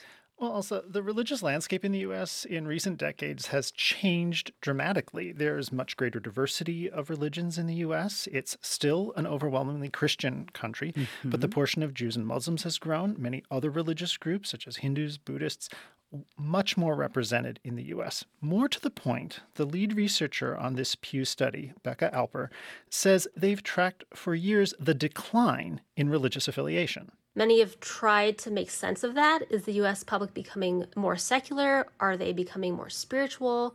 And part of what motivated this research was to explore and to try and better understand spirituality among Americans and spiritual beliefs and practices and experiences. Okay, so what did they find? Well, Pew surveyed more than 11,000 people earlier this year, and they found that 7 in 10 U.S. adults describe themselves as spiritual in some way. Huh. About half say they're both religious and spiritual, which is to say they participate in religious institutions as well as have personal spiritual uh, ways of thinking about the world that aren't necessarily based on a formal religious tradition. But then there's this group that we hear more and more about 22% of US adults who say they are spiritual but not religious. And until this survey, we really didn't know much about what those people actually believe. Right. I mean, what does spirituality even mean to those people? I guess I'm spiritual. I, have no idea. Well, it means many, many things. So for the vast majority, it means, quote, being connected to something bigger than myself. Okay. Uh, many people also say specifically means being connected to God. And then some people say it means following a religious faith. But for others, and mostly that spiritual but not religious group, spirituality means being connected to, quote, my true self, being connected with nature, being connected with other people, being connected to loved ones who've died, also being open minded or simply continuing family Oh traditions. God, this is like everything. So, Ailsa, you can see it means many things, almost anything, some of which are associated with what we traditionally call religion. But you'll notice this common thread among those aspects of, of, of what they say when they mean spiritual is the word connected, feeling Yes. connected, less alone. It seems to be a big part of what it means to be spiritual. Yeah. Well, let me ask you this. As someone whose job is to report on religion, what personally struck you about this survey? Well, you know, NPR first started formally covering religion as a beat in the mid 1990s. And mm-hmm. back then, religion correspondent Lynn Neary reported on this emerging group of people who said they were spiritual but not religious. And this was a pretty small group. Now, that small group is nearly a quarter of U.S. adults. So it'll be, I think, increasingly important to pay attention to the ways in which people find connection to greater power with God, the earth, with each other that aren't linked to formal understandings of religion. Now, that said, religion in the U.S. is still a powerful force. Institutions like the Southern Baptist Church, the Roman Catholic Church hold huge political and social sway. Mm-hmm. So it's really a matter of both and, covering both the powerful institutions and those quieter, subtler ways in which people connect to something greater than themselves. That is NPR religion correspondent Jason DeRose. Thank you, Jason. You're welcome. Tonight is the start of Hanukkah. The holiday commemorates an ancient military campaign in the Holy Land. And as war unfolds there today, many American Jews are thinking about how this old story resonates in the current moment. Deena Prichep reports. The Hanukkah story is the story of a Greek king who outlawed Jewish worship and desecrated the temple in Jerusalem, and a small group of Jewish rebels who fought back and won. We can't help but look at what happened then and what happens is happening now in parallel terms, and that is an attempt to basically annihilate and extinguish the Jewish presence in the land of Israel. Stuart Weinblatt is the rabbi of Congregation B'nai Tzedek in Potomac, Maryland, and the founder of the Rabbinic Zionist Coalition. This year, what he's taking from the Hanukkah story is the inspiration of a small band of Jews who prevailed, even, he says, when the world was stacked against them. Hanukkah is a story with many different dimensions to it. Sometimes it can be one of the Rorschachs of Jewish holidays in certain respects. But ultimately, Hanukkah is the story of a battle against anti Semites, the battle for Judaism to survive. But battles aren't always black and white. Shaye Cohen teaches Jewish history at Harvard University. He says these rebels, the Maccabees, took a heroic stand for Jewish survival. But the dynasty that descended from them was complicated. One way to look at them down the road is that they do become religious zealots and they do become persecutorial. They installed themselves as priests of the temple in Jerusalem. At some point, their battle was not for the temple, the battle was for themselves. They seemed to be just like everybody else, trying to establish themselves in power, trying to beat up their neighbors. You know, like I feel like every year I struggle with the story, right? I don't think that I would be a Maccabee. Rabbi Alissa Wise founded the organization Rabbis for Ceasefire after the current conflict erupted between Israel and Hamas. She says the Maccabees' use of violence in the Hanukkah story, even for the cause of religious freedom, has always been upsetting. And now. I'm too aware of the ways in which this story this year is going to be used to justify what I feel is completely unjustifiable. The gruesome cruelty that the Israeli government is enacting on thousands of innocent Palestinians. What Wise is drawing strength from this year is a different part of the Hanukkah story. In the Talmud, the rabbis kind of pivoted away from the military story of the book of Maccabees and instead sought to put center center stage a story of a miracle. The menorah Jews will be lighting tonight commemorates this miracle. After the temple in Jerusalem was reclaimed, an oil lamp was lit to rededicate it as a holy site. The fact that a tiny jar of oil lasted long enough to keep the flame going until more oil could be made is seen as a divine miracle. But Rabbi Ayelet Cohen, dean of the rabbinical school at the Jewish Theological Seminary, says just choosing to light the lights, taking action to repair, even when the task seems doomed, is a human miracle. The fact that the Maccabees knew there was no way the oil remaining would last for enough days, and they decided to do it anyway, meant that they were choosing hope over despair. It's that hope that Cohen says is needed this year. Some rabbis are focusing on their hope that the Jewish state will prevail, no matter the cost. Others on the hope for an end to violence now. The miracle of Hanukkah is that the light expands, that it's possible to see hope increasing, compassion increasing, possibilities for a new future increasing. That's the work of this time. And she prays that it can be the miracle of this time as well. For NPR News, I'm Deena Prichep. You're listening to All Things Considered from NPR News. Support for NPR comes from this station and from Churchill Downs, presenting the 150th Kentucky Derby, dedicated to making memories last forever for nearly 150 years. The Kentucky Derby on Saturday, May 4th. More at kentuckyderby.com. From Indeed, designed to be an end to end hiring solution for businesses of all sizes to attract, interview, and hire candidates all from a single platform. Learn more at indeed.com/npr. And from Policy Genius, committed to simplifying the process of getting life insurance by providing quotes from multiple insurers side by side, including options that offer same-day approval. Learn more at policygenius.com. This is NPR. We're funded by you, our listeners, and by Woods Hole Oceanographic Institution. Exploring, understanding, and protecting our ocean starts with you. Help support advances in ocean science and technology for the global good. Discover how you can make a difference. More at whoi.edu/join. I'm here and now executive producer Carleen Watson, and this is 90.9 WBUR FM Boston, 92.7 WBUA Tisbury, and 89.1 WBUH Brewster. Listen anytime with our app or at WBUR.org. WBUR, Boston's NPR news station. Israel is releasing evidence it claims shows Hamas is firing rockets from areas near civilian shelters. The maps and videos are unverified so far. Meanwhile, Israel announces limited steps intended to ease the humanitarian crisis in Gaza. It's Thursday, the 7th of December. This is WBUR's All Things Considered. Good evening, I'm Lisa Mullins. On this first night of Hanukkah, Boston area rabbis talk about the Jewish Festival of Lights coming against the backdrop of Israel's war with Hamas. Elon Musk's erratic behavior makes for juicy headlines, but could it undermine his achievements with tech companies?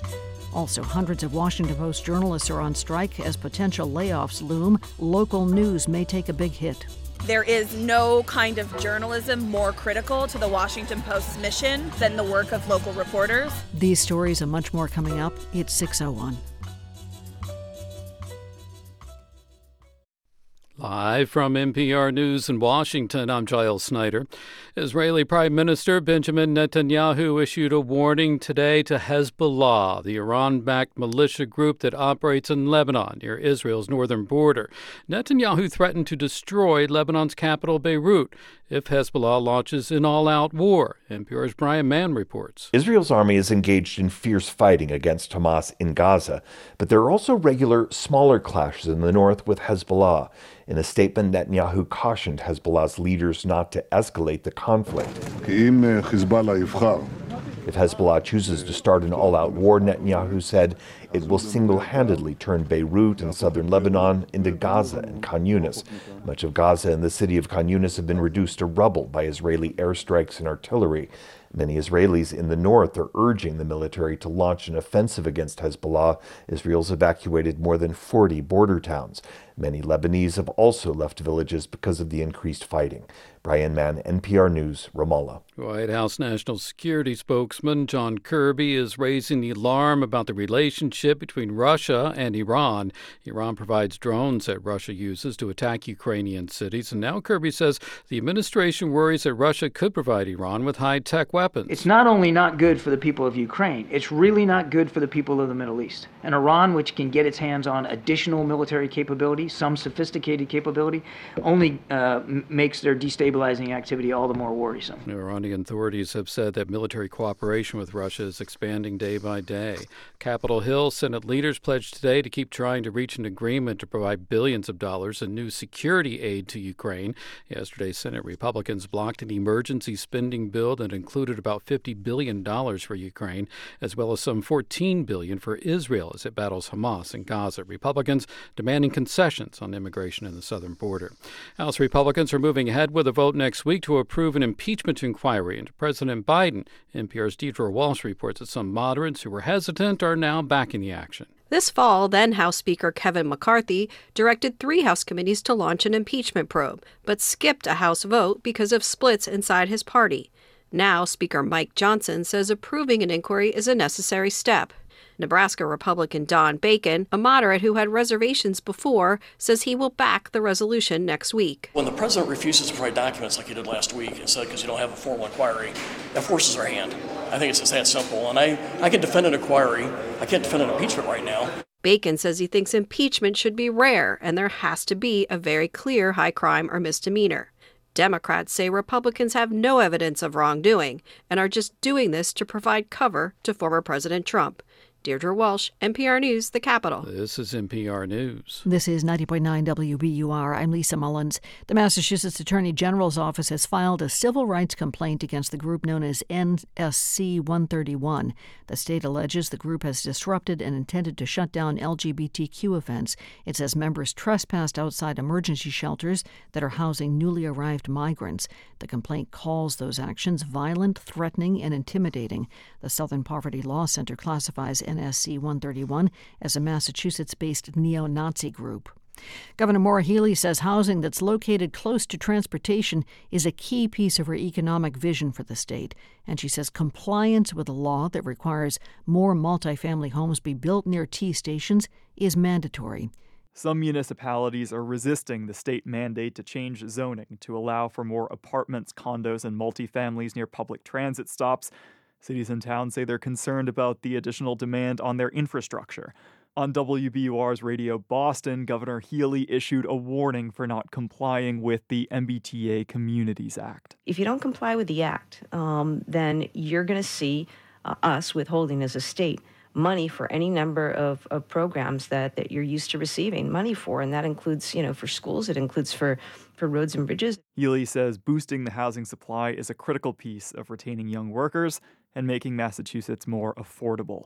For 90.9 WBUR, I'm Rob Lane. For the first time, the Army Navy football game is going to be played at Foxborough. A fan festival got underway today. It'll continue up to Saturday's game at Gillette.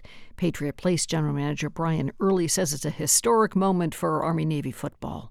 It's only been two other times that it's been this far away from uh, the academies, uh, and that was in Chicago in 1926 and Pasadena, California in 1983. So, um, you know, we've been we've been working on this for nearly a decade uh, to bring the game here. The Fan Fest includes performances by Naval and Army Academy bands as well as tours of Gillette's concourse.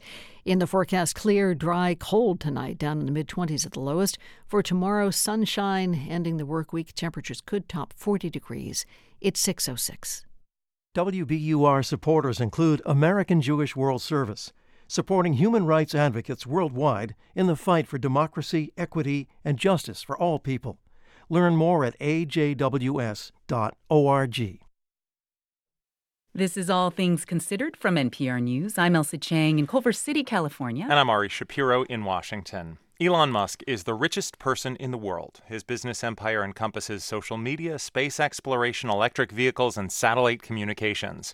And those businesses are part of what's pulling him more deeply into disputes over matters of politics, war and peace, and global security.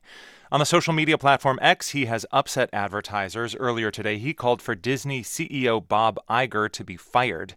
NPR tech correspondent Bobby Allyn and national security correspondent Greg Myre are here to discuss Musk's entanglements. Hey, guys. Hey, Ari. Hey. Bobby, to start with you, the federal government has really come to rely on businesses that Elon Musk runs. How deep are his connections to the U.S. government? You know, are really quite deep in a number of key areas where both the federal government and the rest of the private sector have underinvested. Elon Musk has stepped in and really dominated. I mean, for instance, you know, 60% of the country's electric vehicle chargers are controlled by Tesla. So the Biden administration really has no other choice but to work with Musk in developing green energy policies. Another Musk company, SpaceX, operates the only US made rockets that can send astronauts to the International Space Station. So through Tesla and SpaceX, Musk's companies have been awarded, you know, hundreds of millions of dollars in federal contracts. Um, with the work Musk is doing, sometimes there's no other alternative. So the federal government just can't disentangle itself from the Musk empire. And with X, formerly known as Twitter, Musk also runs what, at least until recently, had been one of the internet's main town squares. How's that company doing given all the debate around it? Not well. When it comes to electric vehicle innovation and reusable spaceships, Musk is indeed something of a business genius, right? But a social media company is just a different beast. And Musk has, as we know, completely upended X with policies aimed at making it more of a so called free speech platform. But he hasn't been able to make the company less reliant on advertising. About 90% of the company's revenue comes from advertising. That's how they keep the lights on, which is a big problem now, Ari, because major corporations are fleeing in droves in response to a number of controversies. In particular, his endorsement of an anti Semitic post, and recently he cursed out advertisers who have left with the F word. We don't know exactly how much pain X is in right now, but many big advertisers have left Apple, Coca Cola, Disney, Walmart, the list goes on. So they're in trouble right now. Greg, how did Musk go from being a business titan to being so prominent in international politics? We, we really saw this take off when Russia invaded Ukraine last year. Ukraine faced a real challenge with frontline battlefield communication, so it publicly asked Musk, on Twitter, ironically, if he could help. Musk jumped in immediately and provided Starlink. This is a satellite internet system, and he gave it to Ukraine's military for free. And it was a real lifesaver for, for the military. It allowed them to communicate among themselves, gather intelligence on the Russians, and do all this in, in frontline areas where otherwise they would have pretty much been blind. Now, I spoke about this with Dmitri Alperovitch, head of the think tank Silverado Policy Accelerator, and he follows the war very closely. I think Starlink has been absolutely existential. I cannot imagine how the Ukrainians would continue this fight without being able to use Starlink. It is absolutely critical for their success. Um, it seems like this would make Musk a hero in Ukraine, right? Well, initially, until about a year ago when he changed his tune and, and started making very favorable noises about uh, Russia and its leader, Vladimir Putin. Musk called for peace negotiations. He tweeted his own peace proposal, which called for giving away Ukrainian territory like Crimea. So this outraged Ukrainians. And Musk also threatened to cut off Starlink, which he said was costing him several hundred million dollars a, year. So this led the Pentagon to jump in and work out a deal announced this summer where it now pays for Starlink. So this has been resolved, but the Pentagon deal again reflects Musk's growing ties with the U.S. government. He also made a visit to Israel. What happened there? So after Hamas attacked Musk uh, back in October, Musk went on X and he reposted a statement by someone else that said, "quote Jewish communities push hatred against whites," and so this ignited a firestorm, and it, it came amid growing criticism that anti-Semitic comments were being widely spread on X. So Musk went to Israel Prime Minister Benjamin Netanyahu showed him around uh, southern Israel, communities ravaged by Hamas attacks. And this brings us to this recent interview at an event hosted by the New York Times. Yeah, yeah and remind us what he said there. Well, he poli- apologized for his uh, anti Semitic uh, post, and he said that might literally be the worst and dumbest post I've ever done. Here's a bit more of what he said. The Jewish people have been persecuted for thousands of years. Everyone here has seen the the, the massive demonstrations mm-hmm. for Hamas in every major city in the West. That should be jarring. So we should note that, that many people at these rallies said they were there to support Palestinians, not Hamas. Point is, Musk was trying to mend fences with the Jewish communities. Yet at this very same event, he went off the rails and made incendiary comments at, at advertisers who've uh, stopped uh, doing business with X. As we mentioned, saying today that Bob Iger should be fired as CEO of Disney. Uh, Bobby Musk said recently that the advertiser exodus could make X fail. Is that true? In short, we, we just don't know. Musk taking the company private last year meant its financials are no longer publicly available. But, you know, Ari, for months now, Musk has floated this idea of filing for bankruptcy, which could help him uh, reorganize the company's debt and maybe renegotiate the terms of the billions of dollars of debt he, he took out to buy Twitter. But uh, you know, some have speculated that perhaps Musk is deliberately trying to kill the company. We don't have any proof of that, but uh, you know, and intentionally devaluing an asset could get him into some trouble legally. It is within the realm of possibility that X could go bankrupt, that Musk just cuts his losses and moves on. But if we know one thing about Elon Musk, it's that he doesn't always give up so quickly. So X's future is just really up in the air right now. I should add this I reached out to Musk for comment, and I haven't heard back. NPR's Bobby Allyn and Greg Myre. Thank you. Sure Thanks, thing, Ari. Ari. Okay, Republicans debated for a fourth time last night in Tuscaloosa, Alabama. And for a fourth time, they did so without the frontrunner in the race, Donald Trump. So, did anyone stand out with just over a month to go before voting begins in this Republican primary? Well, to help us answer that, let's bring in NPR's senior political editor and correspondent, Domenico Montanaro, who watched the News Nation debate and has some thoughts. Hey, Domenico. Hey, good to be with you, Ailsa. Good to be with you. Okay, so what was your biggest takeaway from what you saw last night?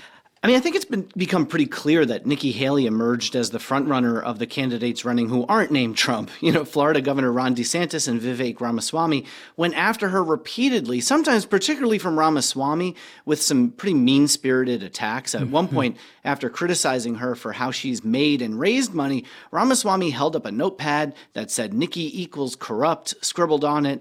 Let's listen to how Haley dealt with this Ramaswamy attack. Having two X chromosomes does not immunize Okay, you from thank criticism. you. Thank you, sir. Thank you. Governor Haley, would you like to respond? No, it, it's not worth my time to respond to him. You know, and that sort of tells you everything about her place in the race as compared to some of these others. Well, I mean, maybe Haley did establish herself, but she still has Trump to contend with. And I mean, she's still pretty far behind him, right?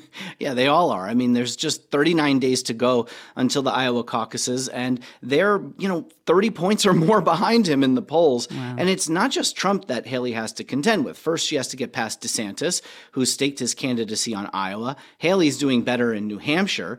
Uh, But for either of them to be able to go head to head with Trump, one of them has to leapfrog the other. Um, their campaigns and super PACs supporting them know this, and that's why they're targeting each other on stage and in ads. DeSantis' team feels like he had a strong debate. He was certainly aggressive, but the question is was that coming from a place of strength or weakness? And can either he or Haley um, close the gap with Trump without much time remaining? yeah, I mean, speaking of Trump, he was a no show again. I- I- Why does he keep insisting on skipping these debates? And how much does he figure, or did he figure, into this particular debate? Yeah, I mean, his team just doesn't see any advantage in debating these candidates. With a lead like he has, they want to create an air of inevitability around him. And you could tell, at least for former New Jersey Governor Chris Christie, that there was a sense of urgency about this. He really pressed DeSantis, for example, to answer whether Trump should be president again, not that not just that he's too old. You Is he have your you have no. your thing. Is he fit have or isn't he? thing. No, I don't have my thing. We don't- He's the thing. Is we he do fit not or isn't to he? do someone You're that's talking about him being 80. 80 years it old. doesn't mean Ron, that somebody is he couldn't fit? get elected. Well, a lot of crosstalk there, but yeah, DeSantis, uh, at the end of the day, didn't answer that question, and it's really emblematic of how lightly these candidates, other than Christie, have really treaded when it comes to Trump. You know, Haley was critical of Trump on the debt and China, DeSantis on not on Trump not finishing the wall and making Mexico pay for it, but those are pretty tame, relatively speaking. And DeSantis and Ramaswamy defended Trump when it came to those 91 counts of charges against him. You know, Christie accused them all of treating Trump like Voldemort, the villain in Harry Potter, who's talked about as he who shall not be named. right. So, anything else you were surprised by or that struck you? Yeah, I mean, I was surprised that they didn't talk about or mention abortion at all. And this was a panel of moderators made up of all women. This has been the issue that has really hamstrung Republicans in the last several elections. They spent some time on this in previous debates, but we heard a lot of rehash on a lot of different topics. And it's surprising considering that they haven't been able to appeal to the middle on this. And really, this becomes the issue, it seems, that's the Voldemort for Republican leaders. That is NPR's Domenico Montanaro. Thank you, Domenico. You're welcome. Loosen up, everybody. It's a Hanukkah party. We are the LeeVees. Hanukkah starts tonight, so this year the folks at NPR Music invited the LeeVees to the Tiny Desk to perform some of their album Hanukkah Rocks. Tiny Desk creator Bob Boilen even came out of retirement and brought snacks. I've been listening to this record with my son for like 18 years or something. Every year at Hanukkah, these songs are so much fun. Thank you. I made you some bagels. I know that, that's crazy. The album was a collaboration between a few touring musicians, including Adam Gardner of Guster and Dave Schneider of the Zambonis. How do you spell Hanukkah? And we discovered we were both Jewish, and we were talking about how, as kids, around the Christmas holiday, it's tough to be a Jewish kid because the music's not really there. Applesauce. We made this record. We wrote it in a week, and we recorded it in a It was a. Hanukkah miracle, eight days. You can find the full Hanukkah concert at npr.org/music. Two candles lit. This is All Things Considered from NPR News. This is 90.9 WBUR. An upswing on Wall Street today. The Dow rose nearly two tenths of a percent. S&P climbed eight tenths of a percent, and the Nasdaq gained one and four tenths of a percent. Startups in Greater Boston continue to attract venture capitalists. A survey published by the think tank Heartland Forward looked at venture capital funding between 2019 and 2021. Researcher Richard Florida says the findings buck assumptions that the pandemic, housing costs, and other issues would disperse more money to other parts of the country. So I think no matter what we've heard in the press and the media about you know things spreading out, the preponderance of venture capitalists and the preponderance of serial entrepreneurial talent that is needed to grow and scale these businesses, it's still in two or three places. And they include Boston, along with San Francisco and New York. This is WBUR. WBUR supporters include New England Innovation Academy, preparing students through innovation, entrepreneurship, and human centered design. Tour Day this Saturday, neiacademy.org.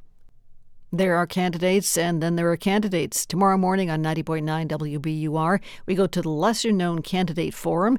That's where the longest of long shot presidential candidates make their pitch. Listen tomorrow on the radio or on the WBUR app.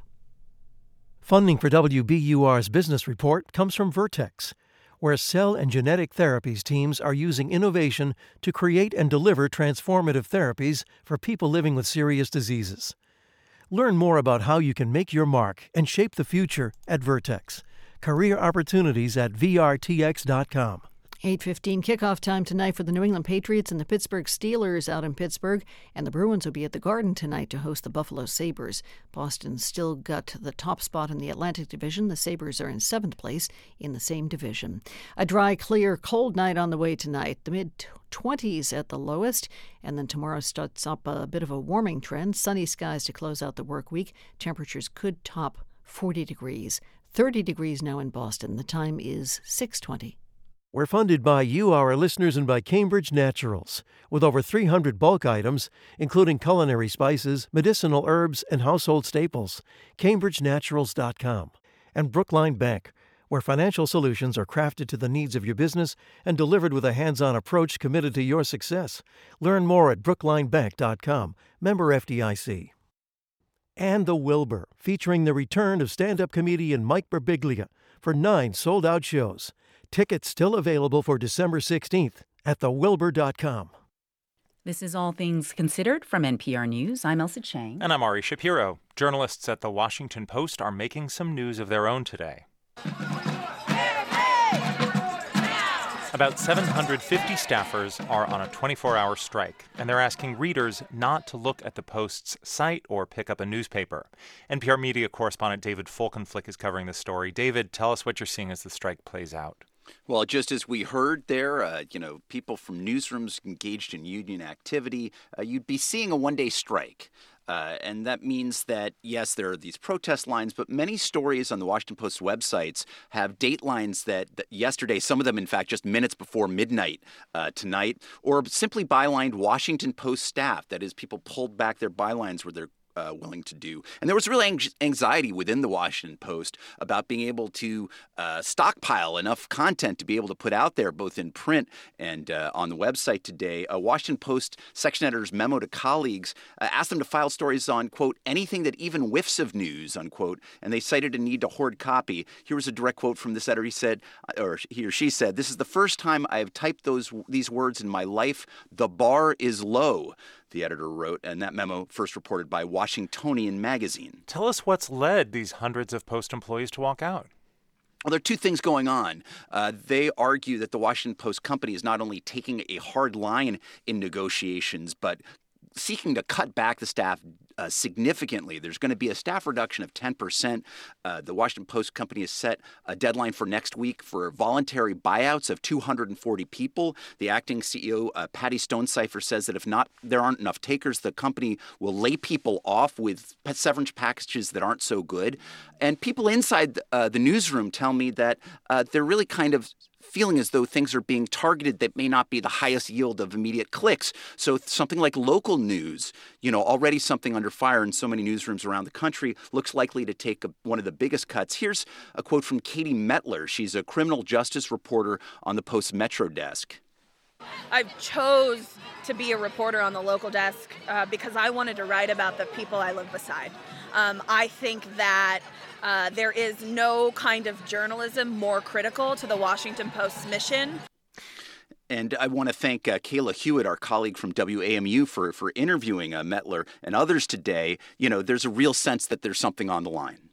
David, what should we make of the fact that this storied paper, which is owned by billionaire Jeff Bezos of Amazon, is in such financial trouble? That's right, and and owned privately uh, by Jeff Bezos, I might add. You know, he bought the the paper for two hundred and fifty million dollars, but he's put in a lot of money since, and and is currently, although it was in profitable until very recently, it's now hit annual losses of $100 million. Its chief executive forced out earlier this year. You know, they're saying a guy like Bezos should be able to afford to ride this out, and make more investments. What people at the Post say is we have to figure out a way to right size this. And this is happening against a backdrop of deep cuts throughout the industry. Earlier this week, Spotify, the audio streaming giant, announced uh, layoffs of 17% of its workforce after previous layoffs earlier this year. And you've seen this happen at the Los Angeles Times, at, at digital upstarts like Vox and Vice and BuzzFeed, at NPR, 10% of our workforce earlier this year. You know, folks are looking up I 95 from the Washington Post at the New York Times, which seems to have struck gold with its digital paywalls, and they're wondering, what about us? NPR's David Folkenflik, thank you. You bet.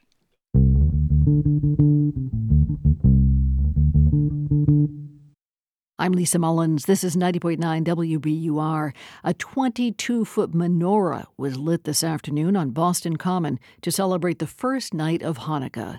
This year, the Jewish Festival of Lights comes as Israel's war in Gaza draws growing criticism and as reports of anti Semitism are on the rise. WBUR Simon Rios spoke to Boston area rabbis about this ancient holiday taking place at a divisive time for Jews and non Jews. Light one candle for the Maccabee children. Give thanks that their light didn't die. Just before Shabbat service at Temple Israel in Boston, musicians rehearse songs for the eight nights to come. Smiling on, Rabbi Elaine Zecher says with the tension Jews are experiencing, Hanukkah for some comes with greater significance. We have to believe, especially in this time and this moment in the calendar year, that there is more love than hate that there is more belief in the goodness of people than the hatred of people.